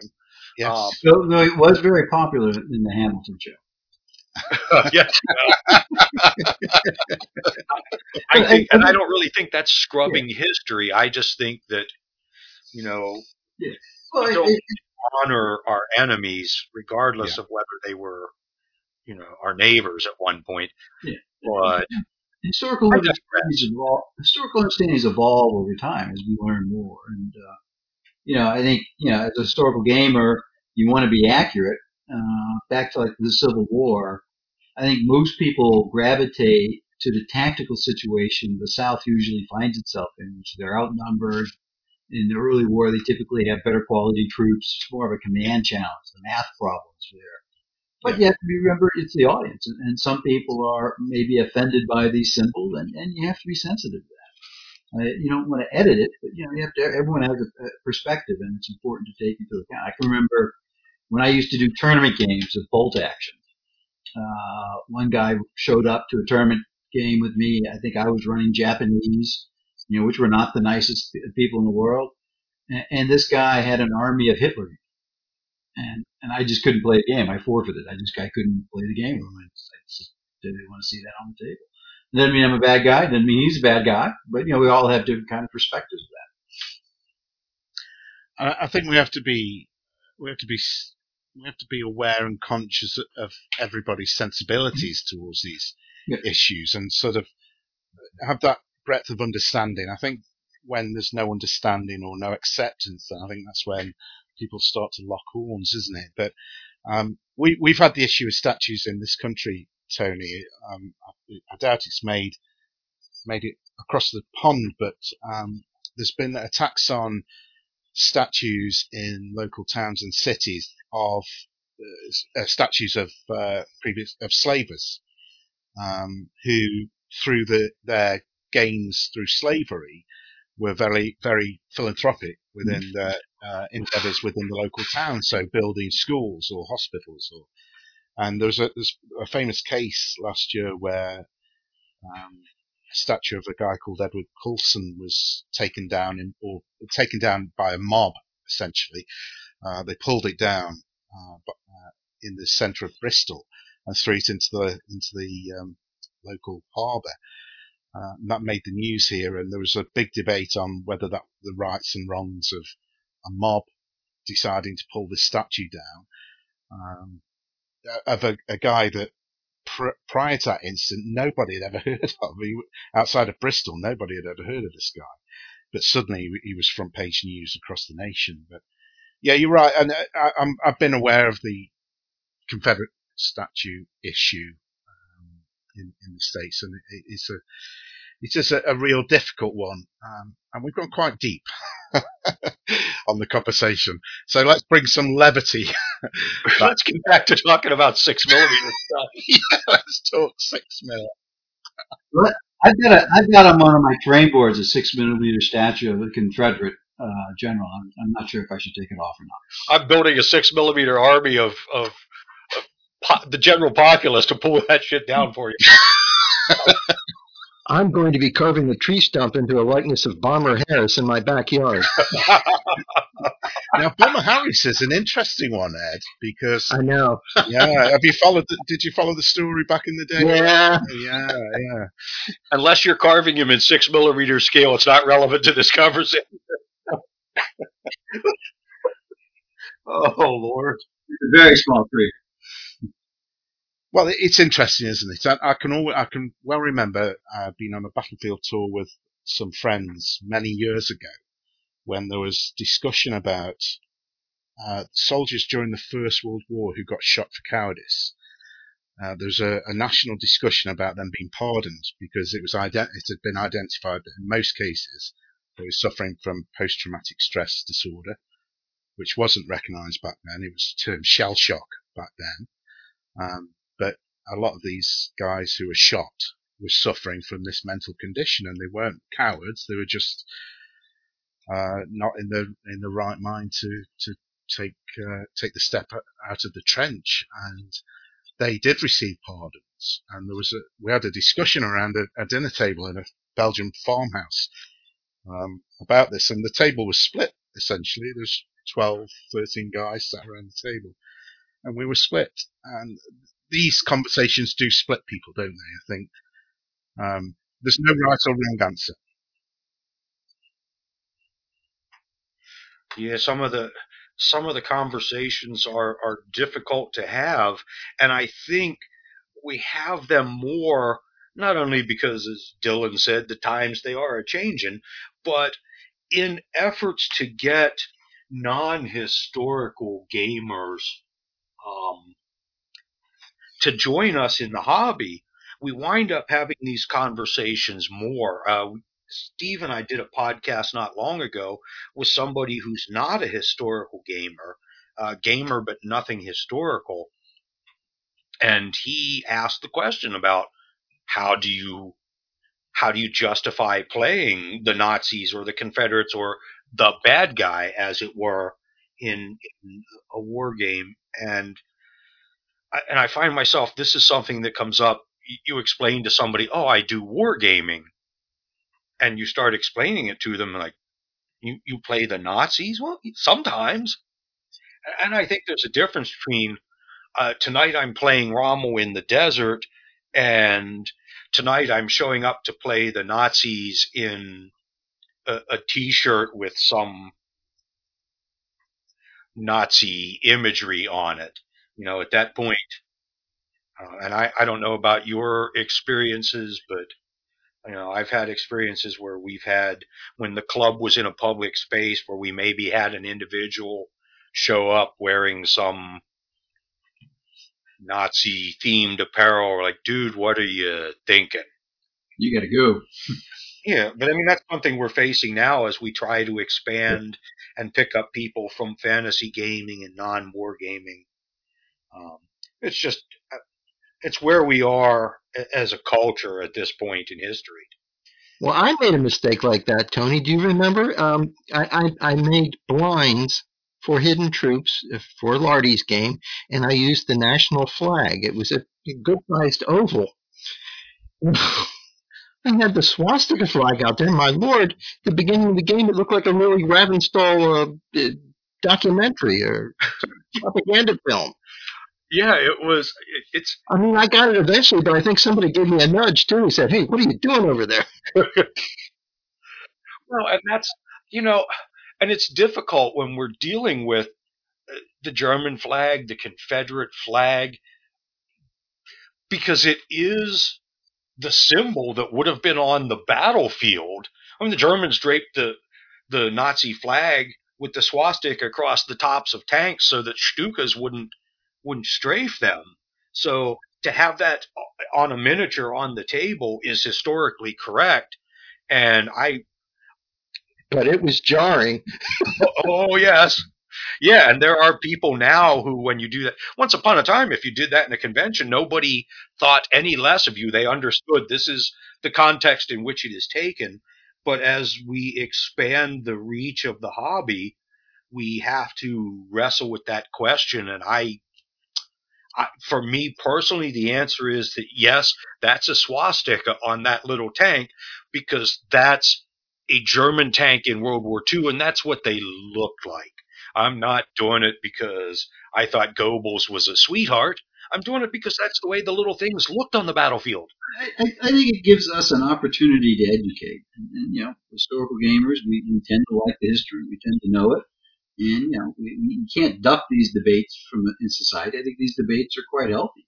Uh, and, and I think we just have to kind of make sure it's historically, you know, relevant and not gratuitous. That's why, you know, a lot of games like skirmish games, you can pick your faction.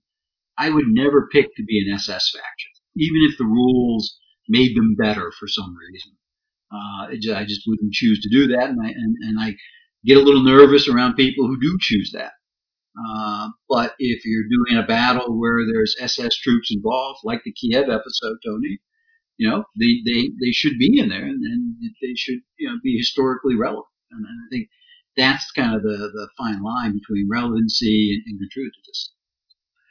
Yeah, and I, you know, one of the things that's in the back of my mind that's been brewing for an epic six millimeter World War II game, um, would be the first SS Panzer Corps at Kursk.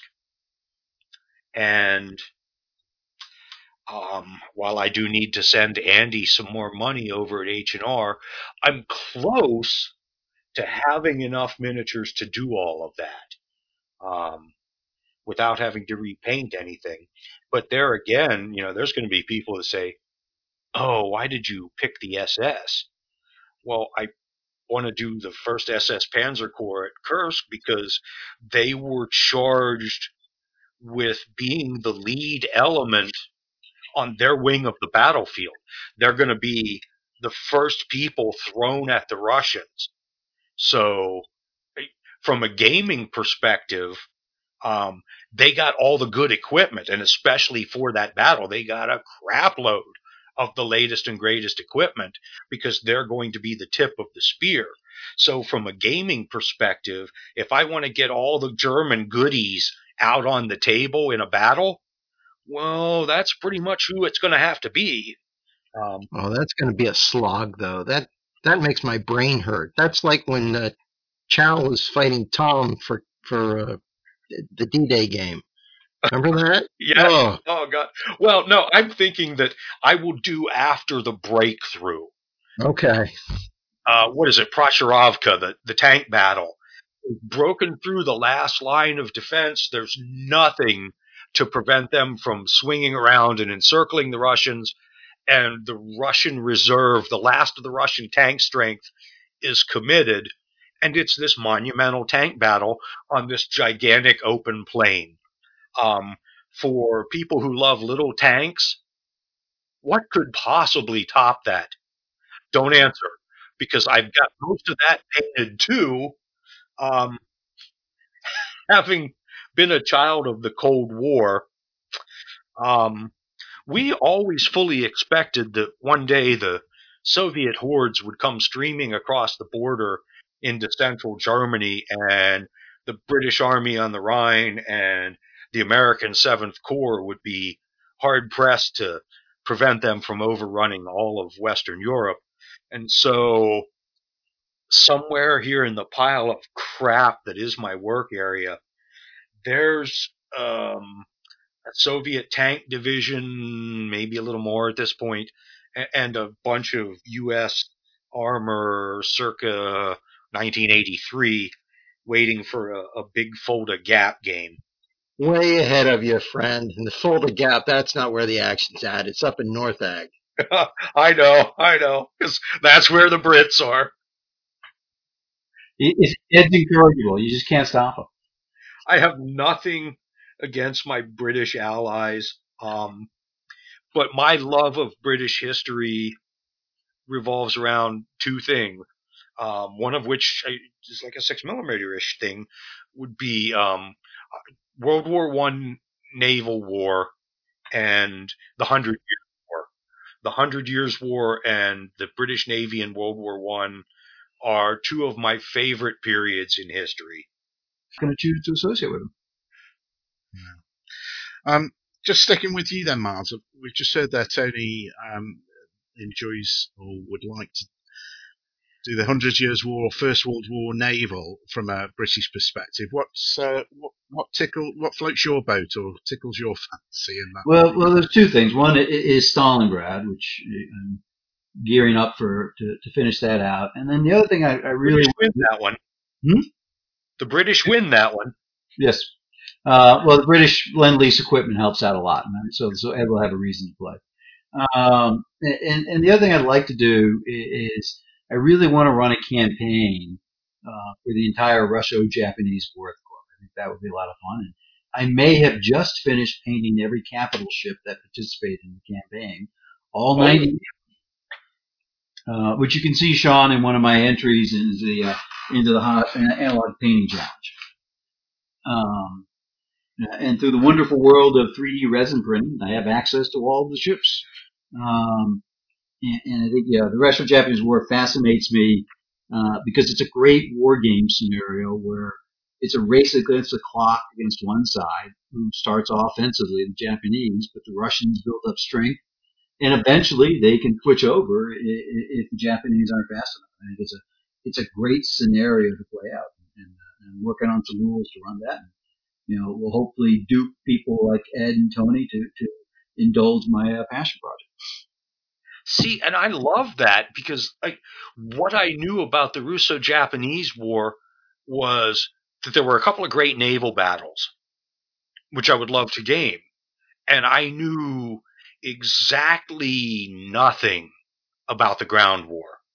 And now I'm I'm, I'm seeing that there's this whole other part of the war about which I knew nothing, and I some great gaming opportunities. And I think that's probably something that every war gamer, well, most war gamers, um, an aspect that keeps them in the hobby is that there's always some new bit of history that you haven't you haven't gamed yet. Yeah. Or not considered. right Like- or not considered.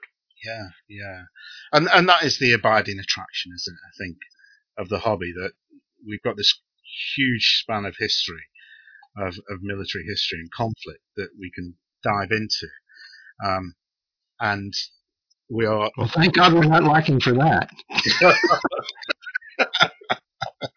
well, we, we are in such a fortunate position that in, and, and, and I think it's a golden age for the hobby. It Yeah, is, you know, The internet may be playing hell for, for retail stores, but you know it gives a company like Baccus worldwide reach for a very narrow type product.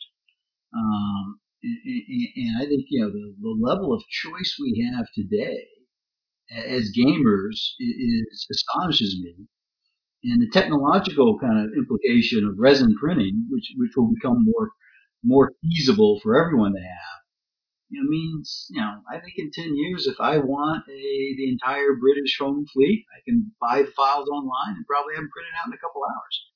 And I think Sean is right. I think in 10 years it'll be printing in color, the colors that you want. I think they're coming out that way. and so I, I think I think it's it, it's a, it's it's a great age for us, and, and I think the the opportunities will just grow. Uh, and for those of us who are lucky enough to have a club uh, and, and be able to find like-minded people, you know, it, it's it's it's just a very fulfilling hobby.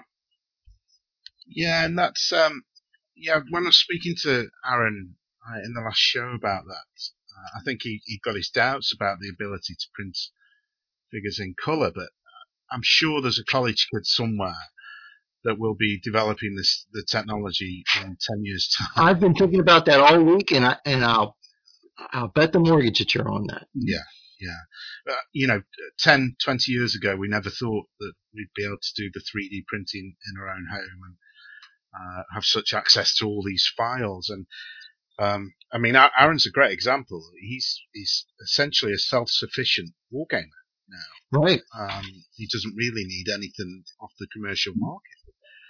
Um, and for things like the Russo-Japanese War or some other obscure, more obscure conflict uh, down the road, there'll be somebody somewhere that will be able to develop a file for that, and you'll be able to print it off in your, I, your own I, home. I do have a confession. My my Russo-Japanese six millimeter troops are all World War One Baccus troops. Don't don't tell anybody. There's no shame there. Well, I'm looking forward to playing with those uh, ship smiles. I think they're great. Oh, absolutely. Well, if that Plus, Great Britain was in a treaty with Japan then. Well, and, and most of the ships were built in English shipyards. Quite right. Well, you know, Miles was talking about how the 3D printing um, is having such an impact, and it's going to continue to have an impact on the hobby. And I and I think at the end of the day, it's it's in a positive way. And I think between 3D printing and the whole COVID pandemic, when things go back to whatever normal is, I, think that both of those things are going to have long term changes on the hobby. Uh, 3D printing is going to have a long term effect on the hobby in terms of there's now no miniature, no matter how obscure, no time period, no matter how remote, that you can't find a file and make. You know, the big the big names don't manufacture that ship. Somebody has an STL file and you can print that thing yourself. Um, I think that is is tremendous.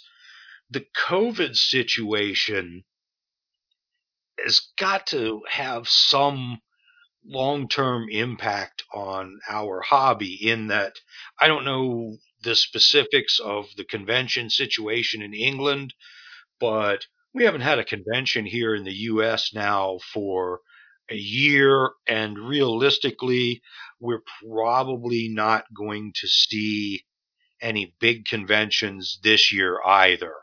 So we're looking at potentially a two year gap where there's no conventions. I'm sure there's something going on somewhere that is on the down low, but the big wargaming conventions, the big miniature gaming and role playing conventions have all been canceled again for 2021 due to COVID. when COVID is now no longer something to be terrified of, what do we go back to? The organizations that ran these conventions, will they still have a budget to set up and run conventions in the future? Will people have found different ways to go about gaming that they're not interested in traveling to conventions anymore? What does that look like? I, I, I think there's an awful lot of pent up demand. Now, I'm, I'm a little dubious that the organizations that put these things on will change as they've been, they've proven to be rather change resistant in the past. Um, but I think, you know, there'll probably be, I think it's a net positive because, like, again, the HMGS conventions that we always talk about, they're getting a little long in the tooth. They weren't as exciting. It was the same thing. Now, two years passed, I'm actually really interested in going and I'm going to go. And I would actually pay a good bit more money to go this time because it hadn't been in a while. Um, but I think the technological, real impl- implication, technological aspect is that the capital requirement to be a manufacturer in this hobby is going to be a lot lower. It's going to be mostly a CAD CAM screen uh, and a word processing package, and you won't need casting tools. And, and I think that will have a pretty profound impact on what it means to be making your money in this hobby, and, and I'm not sure what that looks like.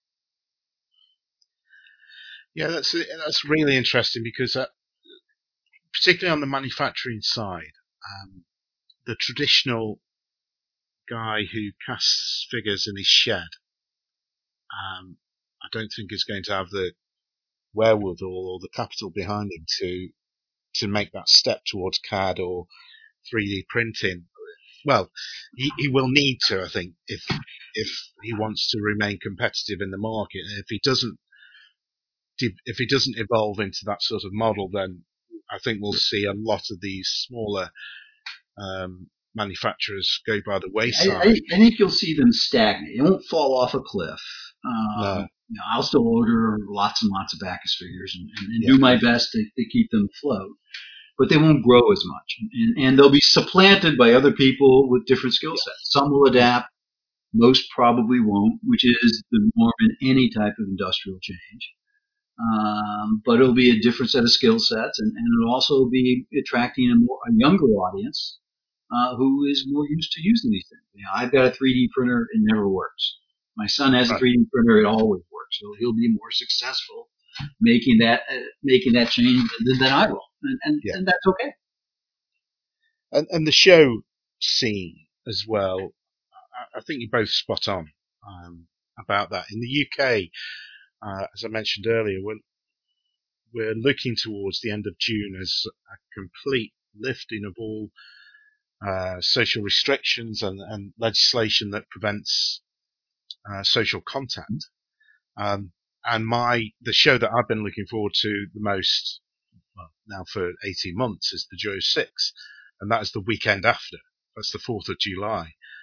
Um, after, after the lockdowns, after the lockdown has been lifted. So whether that is too close, and even if Peter decides to go ahead with it, has will will the the customers and the visitors have the confidence to attend um, the show as it was prior to COVID? Um, will people still want to wear masks? And, and it's it's going to be a very weird situation. And Salute, I know you've been to Salute Miles, haven't you? Yes. Um, and experienced the volume of people that we get at Salute. That's been put back to November, early November, I think, for this year. And, and very convenient when I have a board meeting in London at the same time, so uh, I get to go again. And Did sorry you for convene someone that? What did Miles know and when did he know it? Yes. There's an investigation needed there, I think. Mark. Well, we don't need to go into those details, Tony. Those are things we don't need. you can edit that bit out, don't you worry. Um, but yes, that that would be really interesting. And will it then revert back to its April slot? So you'll only have six months uh, between the two shows. Um, I think it's all up in the air at the moment, and I I miss shows terribly here. Yeah. They're very different beasts, as I've spoken about before, to what you, you have in the US. But I, re- I really do miss that contact with people that I know up and down the country and the traders the buzz that we get from visiting a show and, and finding that's that thing that you didn't know you needed, um, and you walk out with a whole new project. Uh, that, yeah, I really miss it, and I, I really hope that things return to normal as soon Well, as possible. I'm really concerned to see, or curious or interested to see how the economic impact of shutdowns and lockdowns affects the number of vendors and product prices and the number of attendees. I don't know the situation in the UK, but you know, a lot of people here in the states have suffered uh, a lot of economic hardship as a result of of COVID. Yeah. Um, and I don't Same know what percentage of them, you know, how that affected the gaming community as opposed to the community at large. But will people, there's a convention, you know, in five months. Are people going to be in a position where, oh, yes, I have uh, disposable income to travel and, and spend at a convention? You know, at some point, obviously, the economic problems associated with COVID will have resolved themselves. But initially, you know, that's got to be a concern for the convention planners. Are we going to get a big enough draw to pay for this venue?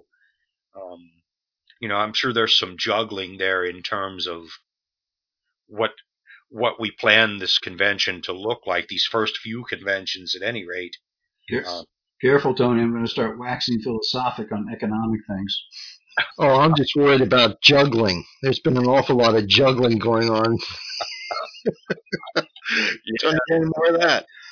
I never was I just, you know, in my mind, I think to myself, much as I would like to get back to the conventions of old, as Miles said, um, the HMGS conventions um, are not. They're not what they used to be. I hate to say, you know, oh, They're not paragons of innovation. No. Right. I hate to say, oh, the golden day, the the glory years have passed, because then I sound like one of those old codgers that I that I dislike. Yeah, you Get off sound my mean. lawn. But my lawn. Get off my lawn. in the case of the HMGS conventions, I, I do believe that their better years, that ship has sailed. Um, their better years are behind them. This is for them, perhaps, with some some more innovative, forward-thinking leadership. This is perhaps an opportunity to revisit what an HMGS convention looks like, to rethink it, reinvent it, because they've had this this break, um, and people would just be happy to go to a convention and push lead.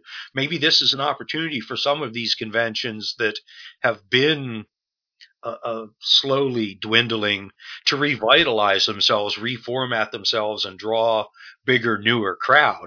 Or maybe I'm just dreaming. I don't know. Well, a crisis is, always usually gets an organization to change its thinking and, and hopefully take advantage. Now, I love going to the HMGS conventions. I don't want to beat up on them too much, but they are the same thing. We did it that way last time. Let's do it away again, and and, and they're decaying, uh, and, and so hopefully they'll they'll take advantage of that. Uh, I do think you know this year will be a little odd. There is going to be a bit of a consumer credit kind of pop when all the government supports get pulled out. Uh, I think the U.S. market is distorted a little bit more than the UK market.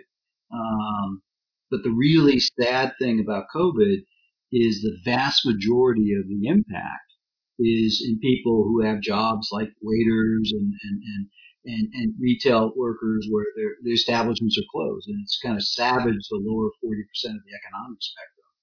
And there's a bill still to be paid on that. There's a lot of stuff in suspense we're not going to go through a 2008 type situation, but there will be a bit of a downturn when, when we, we get to normal. But then I think the, the economy's, there's so much pent up demand that, that there'll be a blip and then we'll, we'll be off to the races.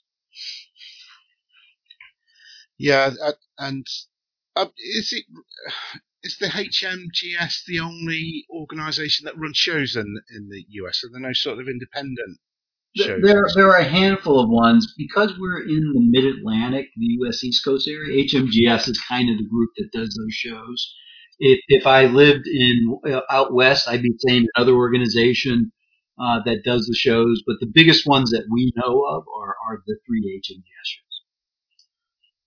Now, there are there's some huge. Let's face it. There's Origins and Gen Con and Adepticon, uh, which are gargantuan, and they'll probably be gargantuan the first time they get back to running one of those conventions.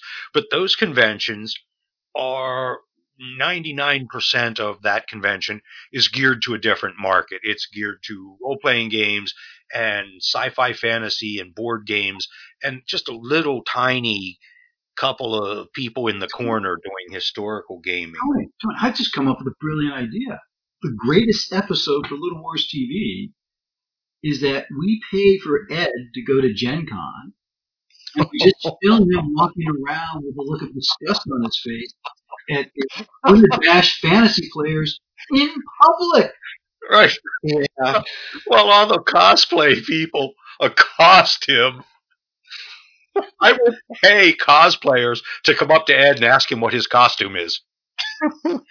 How, how do you feel about that, Ed? Yeah, I, I would I would do that. Yeah, sure. It- it's, it's like the greatest reality show ever. We're, we're, we're, we're consider it done. Yeah, yeah. I need to be there. Yeah, I, I had something to say too. I, I and I know what it was during the lockdown. I thought things that worked well were um, uh, Vassal. I played a lot of board games online with uh, Miles and and uh, Tom. I thought that worked great. I was sure the internet was going to break, but it didn't. And that uh, we we did a couple of what was that called virtual tabletop games. What do you think will happen with those? Will they s- stick around? I, I think they'll they'll expand because it's an easy way to get people to try the hobby. I mean, lockdown or no, if it was somebody from Louisiana, I mean, I'm not going to game with them every day, but uh, virtually, why not? Yeah. And if I'm a historical producer and I'm making rules, why not make them that they port over to that? That just increases the reach of potential. Oh, good idea. Yeah. Oh yeah, I think you know eh, for things like Vassal and Roll D20 and those sorts of engines that were allowing people to do online gaming prior to the pandemic, they certainly gained some market share, as it were, um, as a result of the pandemic. And I think they will keep that because, like you said, Ed, you gamed with somebody from Louisiana. You're not going to do that face to face, but you can still continue to do that after all is over. Um, so I think those engines will thrive and continue to get um, a, a, a bigger share of the audience just because you can uh, you can reach out to people who share interests who you otherwise wouldn't meet or get to game with. There's the guy that uh, runs the YouTube channel um, that uses Tabletop Simulator and plays games using Blucher and LaSalle and these these kind of rules. His name's Jim, and I can't remember his surname now. But he is now, as a result of the COVID situation, he doesn't think he'll ever return to face-to-face gaming uh, because he he can. He doesn't need to paint 10,000 figures to fight Leipzig like he has on, on his YouTube channel over 32 hours, where he's had people from all around the country participating in this huge game uh, that he's recorded on YouTube. Um, because it, it- it's so easy. I mean, you don't even have to put your pants on to game it. So, you know. Well, yeah, I was going to point out it gets around personal hygiene issues too. Sure. exactly. That- That's never been a barrier for you in the past. Once a month, we have a pants-free gaming event at the club now. Tony, Tony, didn't we agree not to speak about Yeah, so uh, I, I, I absolutely agree. I think um, the landscape of gaming uh, has changed, and I think will continue to change with the impact of, as Ed says, about Vassal or Tabletop Simulator or Roll Twenty. Uh, Roll Twenty. I think Uh, anything that reduces the barrier for someone to give it a try is a great thing. Um, I think I'm going to be old school. There's something visually appealing about the moving diorama of a 3D game, but there's al- there's also a lot of work, and you got to want to do that work, um, uh, and you got to you got to enjoy that work, and, and that can be intimidating to someone who says, "Do I want to try this at all?" And if we can get more people to try it, and we get that pull through into the actually making the jump, that's a fantastic outcome. Yeah, yeah, Hundred percent agree. Oh yeah, as tabletop gamers, we certainly can't look at virtual gaming as a bad thing.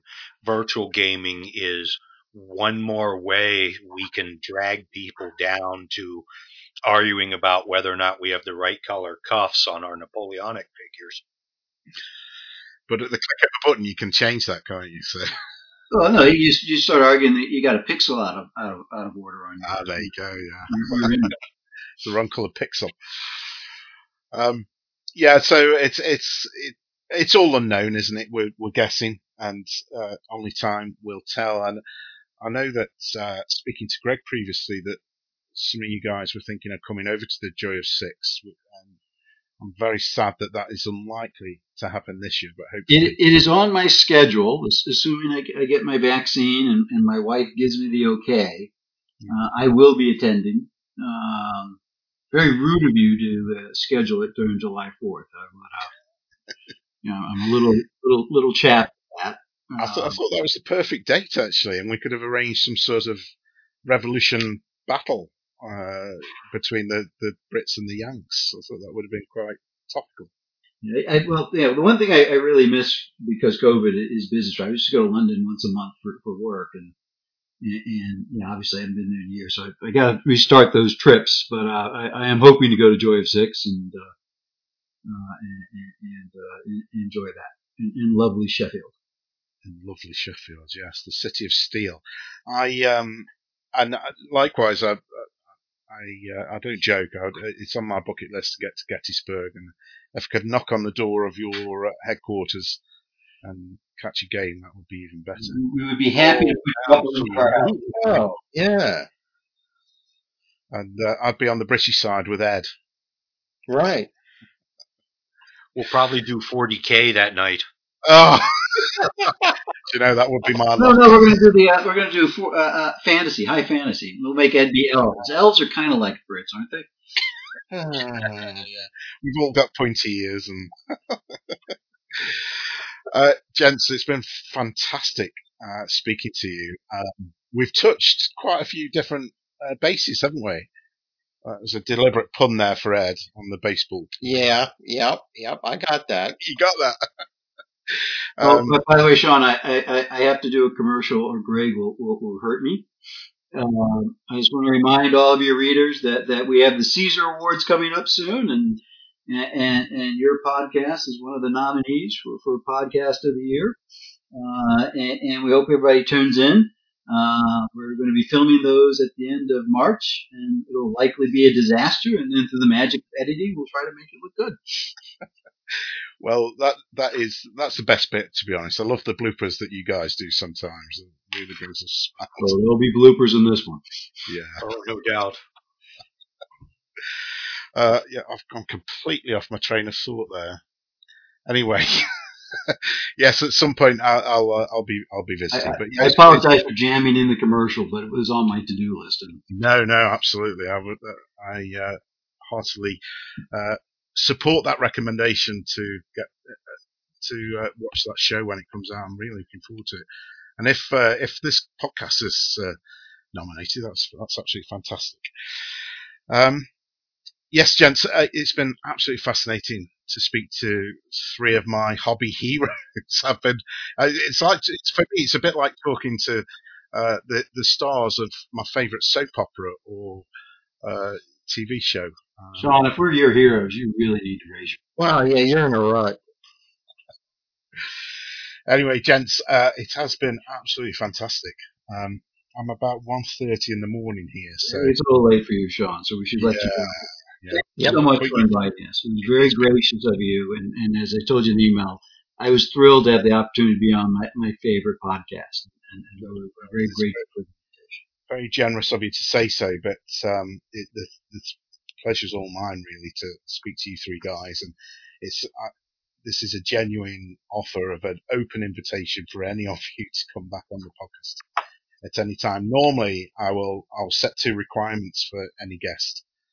Uh, and the first requirement will be that you will come back on, but it's an absolute open uh, invitation for any of you to come uh, back onto the cast because it's been an absolute blast uh, to speak. Oh to my God, we'd be, I'd be honored. I can't speak for my cohorts, but I would be honored. Yeah, yeah, Oh, yes, of course. yeah. I think we've got a, a lot more to talk about, uh, and uh, it, it's been real fun. Um, so uh, the there are those two um, things I require of every guest that comes onto the show, and the first one I've, uh, stated already that you come back on at some point in the future, uh, and uh, not too long in the future, hopefully. Uh, but the the other one is to add a tome to the God's Own Scale virtual library, and I must take uh, your advice, Miles, and, and add a Amazon link to these books uh, at some point in the future when I, find some spare time. That was a really good suggestion. Um, but Tony, I'm going to come to you first, please, if you've got something you can offer for me. Ah, a book to add to the God's Own Scale library. Make it a good one. Oh, No pressure. oh, the pressure is on. Um, Coddington's The Gettysburg Campaign. Oh, that's a good one. Even I like that. Is that a um, new book or is it something? No, no, it's ancient. Um, it was published uh 1964. It was published the year I was born. It was published posthumously by his widow.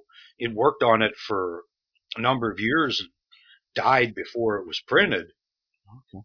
Um, but it is was one of the first adult works that I read on the Battle of Gettysburg, um, and it's the whole campaign. It's from Lee and Davis planning the campaign to the retreat back across the Rappahannock, um, and it's just it's a good read. And unlike so much of the Civil War histories, um, Coddington is a Pennsylvania native. He's a Yankee, and he is not one of Meade's detractors. So it's a perspective on the battle that is a little different than uh, than a lot of the others. Right.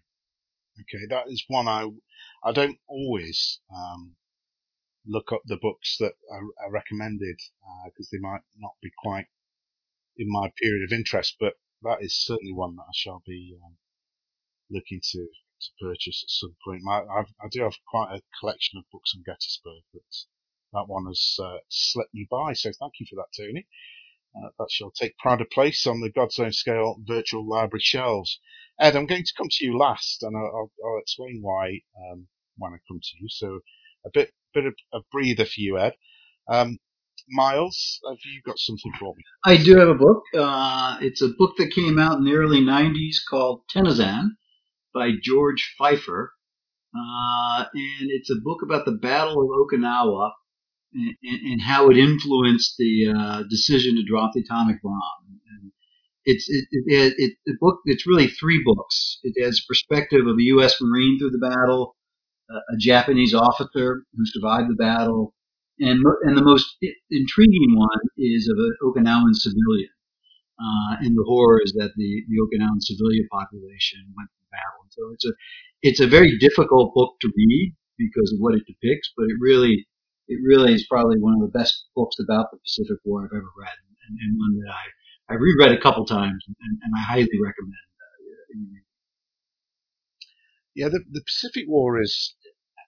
I've, stated many times the World uh, World War Two is something that um, I've not really dived into much, but the Pacific War is certainly one uh, theatre that would grasp me uh, a bit more, perhaps.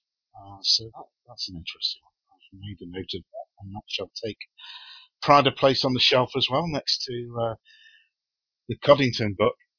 Ed, um, I'm coming to you last. Just give you a bit more breathing time, but um, I'm, I'm going to ask you for two books. Uh, one is you may this is I, I do apologise. I should have really uh, primed you for this, but uh, I, I, and you may not be able to fulfil this, so don't worry if you can't. Um, but uh, I'll, I'll, take the hopefully a book that you've had a, a think of uh, for the historical part of the shelves, but I'd like a baseball book as well. Oddly enough, I had picked out a baseball book for you. No. yes, yes, I have it here before me. It's that's uh, Tim McCarver's Baseball for Brain Surgeons and Other Fans. okay, I fit into the other fun category just in case you. Tim McCarver was a, a catcher and uh, turned uh, an announcer, and he's since retired. He uh, he caught for um, Bob Gibson. Um, do you know Bob Gibson? No. Of him? No. Oh, well, he's a character. He uh, before he went into baseball, he played basketball for the Harlem Globetrotters. Have you ever heard of them? Oh yes, certainly, yeah. Yeah, well, uh, he he quit the Globetrotters because he didn't like the clowning around. Bob was a real serious kind of guy. did he know what? Did he know what he was letting himself in for when he joined the Harlem Globetrotters? well, that, isn't it?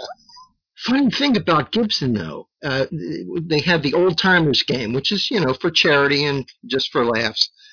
Uh, Bob Gibson knocked down somebody with a uh, a pitch, and he hit him deliberately. and it was because he didn't have the opportunity to, to get him back in the day, and he uh, brooded about that for quite some time. well, that's fantastic. That will be the first sports book on the um, God's Own Scale. I think you'll like it. Yes. Yeah, um, gentlemen, um, again, uh, I want to extend my heartfelt thanks for you uh, joining me. Um, I'm looking forward to whatever comes next for Little Wars TV. Um, I, I, always refrain from asking because I, I want to be surprised, and I, have seen the the uh, the trailer go up for what looks to be a western gunfight or the OK Corral. Uh, so I'm looking forward to that. That is the next episode. Yeah. Well, the clubhouse is in a pretty rough neighborhood, Sean. So you know. uh, will we be seeing any cosplay uh, in that video? We've said too much already. Oh, okay. You'd have to kill me if you told me. I get you. I, just, I know the code. Oh yes, there will be there will be stupidity in costume. Fear not. Ed, Ed, Ed makes a quite fetching saloon yeah. Ed reprises his role of Big Nose Kate. Um, it, it's probably sounds wrong, but I'm looking forward to it even more. that should be great.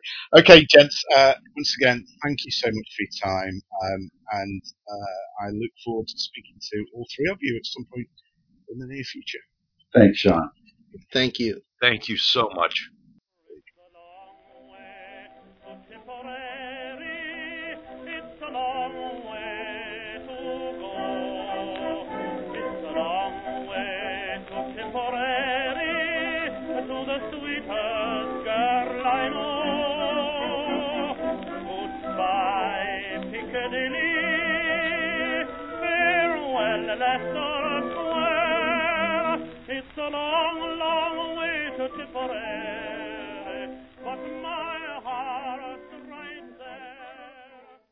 Welcome back to Studio One here in the East Wing of God's Own Scale Towers. I hope my enjoyment of that interview came over in the edit. It was a real joy for me to record with Tony, Miles, and Ed. A couple of things before I go.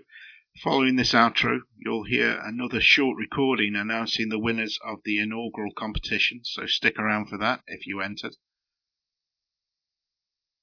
Long-time listeners will have heard me banging on about how popular this podcast is in the Democratic Republic of Congo. Well, much to my surprise and pleasure, the mystery has finally been solved. So thank you to Chris for reaching out to me. He has been working in Goma for the last 18 months uh, and has now returned to the UK. And he sent me a lovely message telling me how much he enjoyed the podcast uh, and listening out there in Goma. Um, and it really is great. I'm really very pleased that uh, Chris has reached out to me and uh, solved the puzzle of why I was getting those downloads. I do suspect my listen- listenership will now fall dramatically in the Congo, but you never know. If there's anybody else that else out there, please get in touch. I'd love to talk to you. Hobby wise, my Antietam project is nearing the finish line. Yes, it's nearly done. I'll post up some pictures in the usual places when it's finished, but I've literally a handful of bases to do before I can say it's project complete. Having said that, I'm awaiting one more pack of infantry from Baccus to do the Iron Brigade, but everything I have as of now in my possession uh, will be done by the end of March. And to that end, I finally made a start on the War of Independence or Revolution project, keeping the American theme going. I've got four regiments of state militia done, uh, and my first unit of Continentals are complete. These are all Baccus 6 mil. There's more to come from them very soon. The aim is to get the Yankees done before ordering the dastardly British. So let's hope my resolve holds out for that. Uh, the aim is to build the scenario for Guilford Courthouse from the Rue or Rus de Guerre uh, set of rules that uh, Baccus produced under their Polemos banner, written by uh, Glenn. I'm really looking forward to uh, getting that onto the table. This episode is going up on Saturday, the 13th of March 2021, and I am due to record again on Monday with a UK guest with an outstanding blog and a fabulous collection of 6mm figures. He also games in a manner that I haven't covered previously, which uh, may intrigue you, but I've had requests to talk about. Uh, so keep listening uh, for that. That should be that may well be out within the next week or so. Um, I did talk about moving to a schedule of a podcast every three weeks, but I may just treat you and uh, get that out within the next 10 days, week to 10 days, I would say. As ever, thank you to everybody who takes the time to download the podcast. And thank you especially to those of you who have nominated God's Own Scale for the Caesar Award for Best Podcast. I am truly humbled. Um, I don't use that phrase lightly. I really am humbled uh, to be in such great company uh, with the uh, Lardy's Oddcast and the lovely Henry Hyde at Battle Chat of Battle Games fame. And you can bet I'll be sat waiting nervously in my DJ sipping a G&T, practicing my best poker face for when the awards are announced on Oscar weekend. So good luck to all of the other nominees, including Alex. Hi, Alex at Storm of Steel, who's up for two awards. I'm really chuffed for you, mate, uh, for getting those uh, nominations, and, and, good luck to you. I'm sure you'll be doing the same as me, sat there in your DJ, sipping uh, your favourite cocktail um, and practicing your uh, acceptance speech. Uh, well done, well done to Little Wars TV, most of all, for putting on what promises to be a great show. I think it's a real great endeavour to support and acknowledge uh, the content creators out there um, who put aside their own time to make content for people to watch and view and enjoy and read about. Uh, so it, it, really is a feather in your cap for doing this, and I really do look forward to the show, um, and especially the bloopers reel that no doubt will come afterwards, as I mentioned in the main show. So uh, check out the Little Wars TV uh, channel on YouTube for some of the best video content out there. Um, I think the OK Corral is the next uh, on the list, as again as mentioned within the main show. So please do uh, check them out. Another special thank you to my patrons who helped keep the lights on here at God's Own Scale Towers.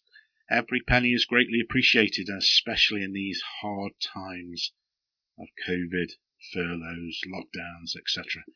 Should you wish to contribute to the Patreon, check out my Patreon at patreon.com forward slash God's own scale. Okay, that's it for now.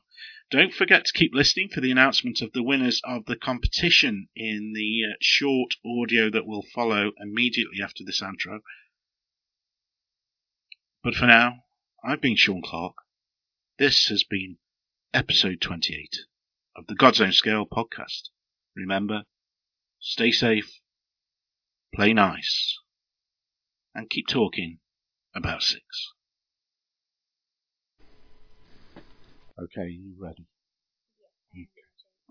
Speaking to this. I am ready. Okay, I am joined by my wonderful, beautiful, talented 10 year old daughter Ava, who is going to make the draw for us. Just pop that down.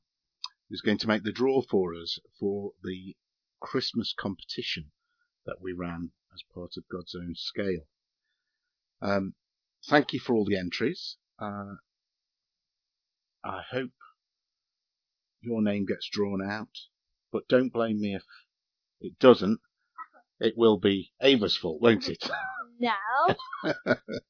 if your name doesn't get drawn out. But I'm going to give the names a good shake. I don't know if that can be picked up. Hopefully it can on the microphone. But there are two prizes. Hang on. Ava is very keen to get one of these names out and read it out aloud on the podcast. Um, so there are two prize, two prizes. One is for a six x four gaming mat uh, from Tiny Wargaming, who very graciously uh, donated uh, that prize for us, and the other prize is for a gift voucher for twenty five pounds from Baccus Miniatures. Thank you, Peter, for sponsoring um, this inaugural competition on God's own scale. So, here's the drum roll. Hang on, hang on. This is for the Tiny Wargaming mat, and the winner is Carl Carl Hagginson. Hodgkinson. Hodgkinson. Carl Hodgkinson. Well done, Carl. And the second name out, and this is for the uh, voucher for £25 from Baccus Miniatures, and the winner is, she's not even looking at the, num- at the names as she draws them out. Richard Hawkinson. Now, I, I will blame my handwriting for poor pronunciation. My daughter can actually read. That's Richard Hampshire. Hampshire. Richard Hampshire. Say well done, Ava. Well done.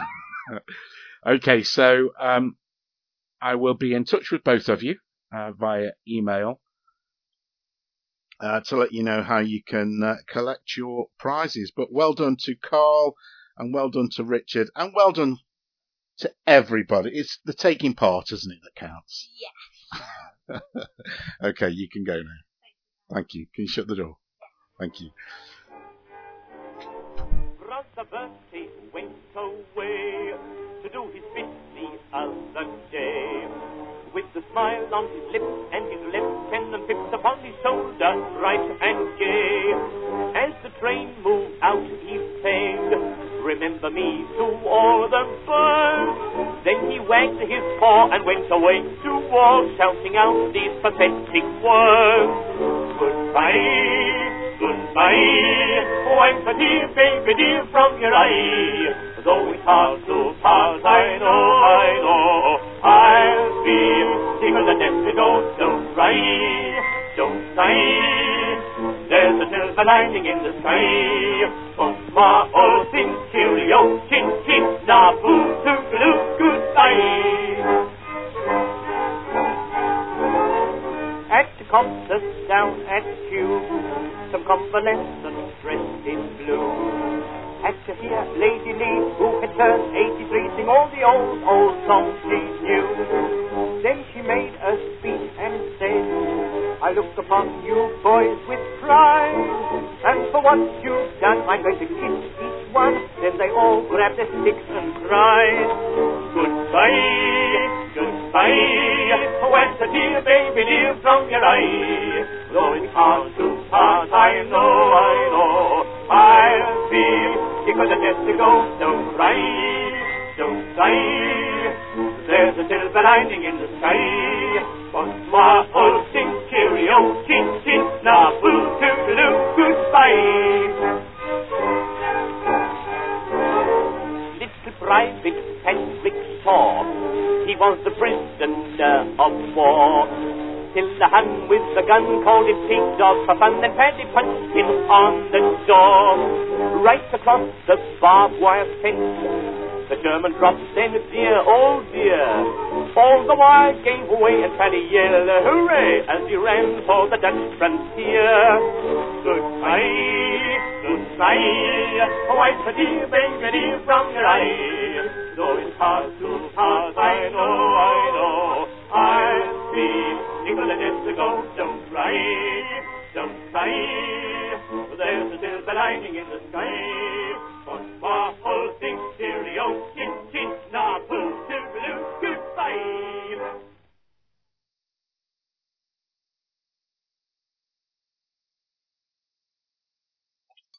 Um, yeah, so I, I've, I've crammed that little uh, baseball pun in there, as I, I've, I've mentioned elsewhere. That uh, I've, I've suddenly found I don't know why this has happened. Found this love of baseball, but uh, I'm looking forward to the new season. Has anybody got any tips for the coming season?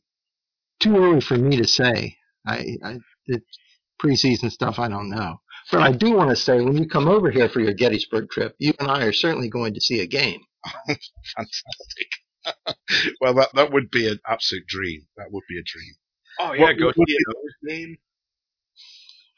Well, yeah, I mean, you can see anything. I, I enjoy watching the, uh, the the community games around here. That that's where you get the the, the best uh, jawing with the uh, fans and the Yeah, umpires. the, the minor league games are the most fun.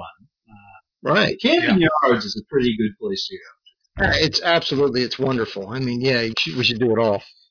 Have you got a local minor league team around where you are, or Yeah, Yeah, yeah, we do. Well, I used to go to those games and sit right behind the home team dugout. I bet you heard a few choice words in there, didn't you? Yes, yes, some of them in English too. Um, Most Anglo-Saxon, I'm sure. yes, Well, well, baseball truly is the greatest sport. I, I got to get that in there. it is the greatest sport. It is the greatest sport to paint by. To have on Okay. the radio. Because really nothing happens, so it doesn't disturb your paint. Oh, ouch, that is so untrue. If baseball is like church. Many attend, but few understand. the thing with baseball is that, and Ed, I think you'll agree with me here. Uh, unlike football or some other sports where you know at some point you've played your last game, baseball is one of those sports where I- you're never con- you're never quite convinced that you don't have one more game in you. You can't kill the. It's it's it's one of those sports where you can't kill the clock by just running a couple plays up the middle. Yep. You have to throw the ball over the plate and give the other man his chance. It it really isn't over till it's over. I'm- Doesn't often happen, but uh, God knows I've thrown an eight run lead in the uh, last inning, and uh, sometimes it, it works the other way too. I'm an old guy now, but you know, if you said, "Hey, let's get some guys together and play a game," I'm not telling myself I can't. If you told me, "Let's get some guys together and play football," yeah, not so much, Ed. But if you said, "Hey, we're going to get some guys together and we're going to bat the ball around a little bit," I'm grabbing my glove and a hat. Well, I'm pushing sixty. I'll play pitch and catch with my grandson. That's about it. Ed, you're going to uh, pinch run for me. I know what that means. I've, I've, I've, I've Go ahead. Just, just don't bring up the designated hitter. Whoops. No, I'm cool with that now. I, I, I, I fought that since 1973, but you know what? It's almost 40 years. Uh, I'm kind of on board with it now. Sean, it, it, normally when you mention DH, they're just a string of explicatives that just emerge from that. It's almost uncontrollable. It's like a Tourette's. It's uncontrollable. so okay, Oh, it doesn't have anything to do with baseball. okay then. Explain this to me. Explain this, and whether this makes it into the podcast or not, I don't know. But I'm go- I'm going to go with it anyway. Why does one league have D- a DH and the other league doesn't? What's the, what's the background on that? Well, the, the two leagues have, have always hated each other. Um, That that's I, I think that's the bottom line. the National League always thought they were uh, better than the American League, and They are I'm an American League guy. I don't know where the rest of the guys are. a national league guy. It's is that is that people have, work have- over the years. you have preferences for whichever league you enjoy? Well, it, yeah, uh, the, the the offensive power comes with the DH rule, and, and people like to see home runs. Yeah. I think also it's whatever your what you choose your hometown team. Uh, Sure. Yeah, and, and- and whatever league they're in, that tends to kind of bias you as the league. I picked the New York Yankees, and, and before you jump on me there, in the late 1960s and early 70s, the Yankees were pretty terrible. That Yeah. a bit. That sounds a bit like um, an Englishman supporting Manchester United in soccer over here. It's like Right. story. Yeah. But I, I've got relatives in um, in Chicago. Uh, well, I say relatives; they yeah, they're probably dead now. Um, it's, it's a, it was a long time ago. A great auntie uh, lived over there, so I'd always sort of um, gravitated towards the Chicago teams. hmm The uh, the Cubs were one that uh, I, I sort of dived into, but I'm I'm brand new at this sport, and there's a whole language, isn't there, around baseball. But Oh, what yeah. I do like about it is the history, the his, because it ties into my interest in history. The history of the game is just fascinating. Yes. I love it. Um, we, you, Ed, you mean you will have to have a, a further discussion on baseball at some point. I look forward to it, Sean. You can, because I'm actually, and I'm, I think I might have mentioned this, Miles, in the um, email. I'm, I'm going to start a little side project of a YouTube channel uh, looking at baseball from from a British perspective, because it's such a Good heavens. good All right. heavens. I, Um, I think we should do a six millimeter scale baseball game. There you go. Go. Paint up teams. Yeah. Well, there's a, there's a whole industry around uh, tabletop um, uh, sims of uh, baseball with a game called Stratomatic, Oh yeah. Yes. Uh huh. um, and, and a host of others actually. APBA. Yep. BA Pine Tar is one that I've uh, I've uh, been following on YouTube. So uh, get your gaming where you can. That's what I say. I can't get Stratomatic though.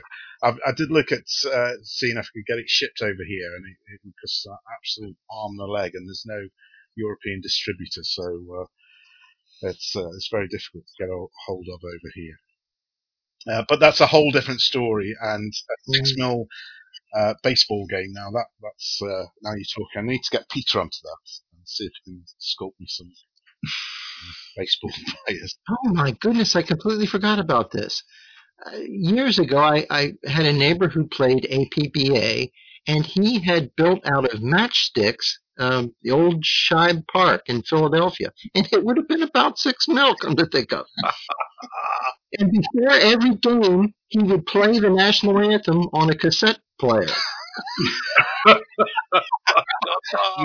And I used to laugh at that, and again, Teresa, my wife, would say, "Well, you know, what you're doing is the exact same thing." exactly? Yeah, we think we're sad playing on toy soldiers.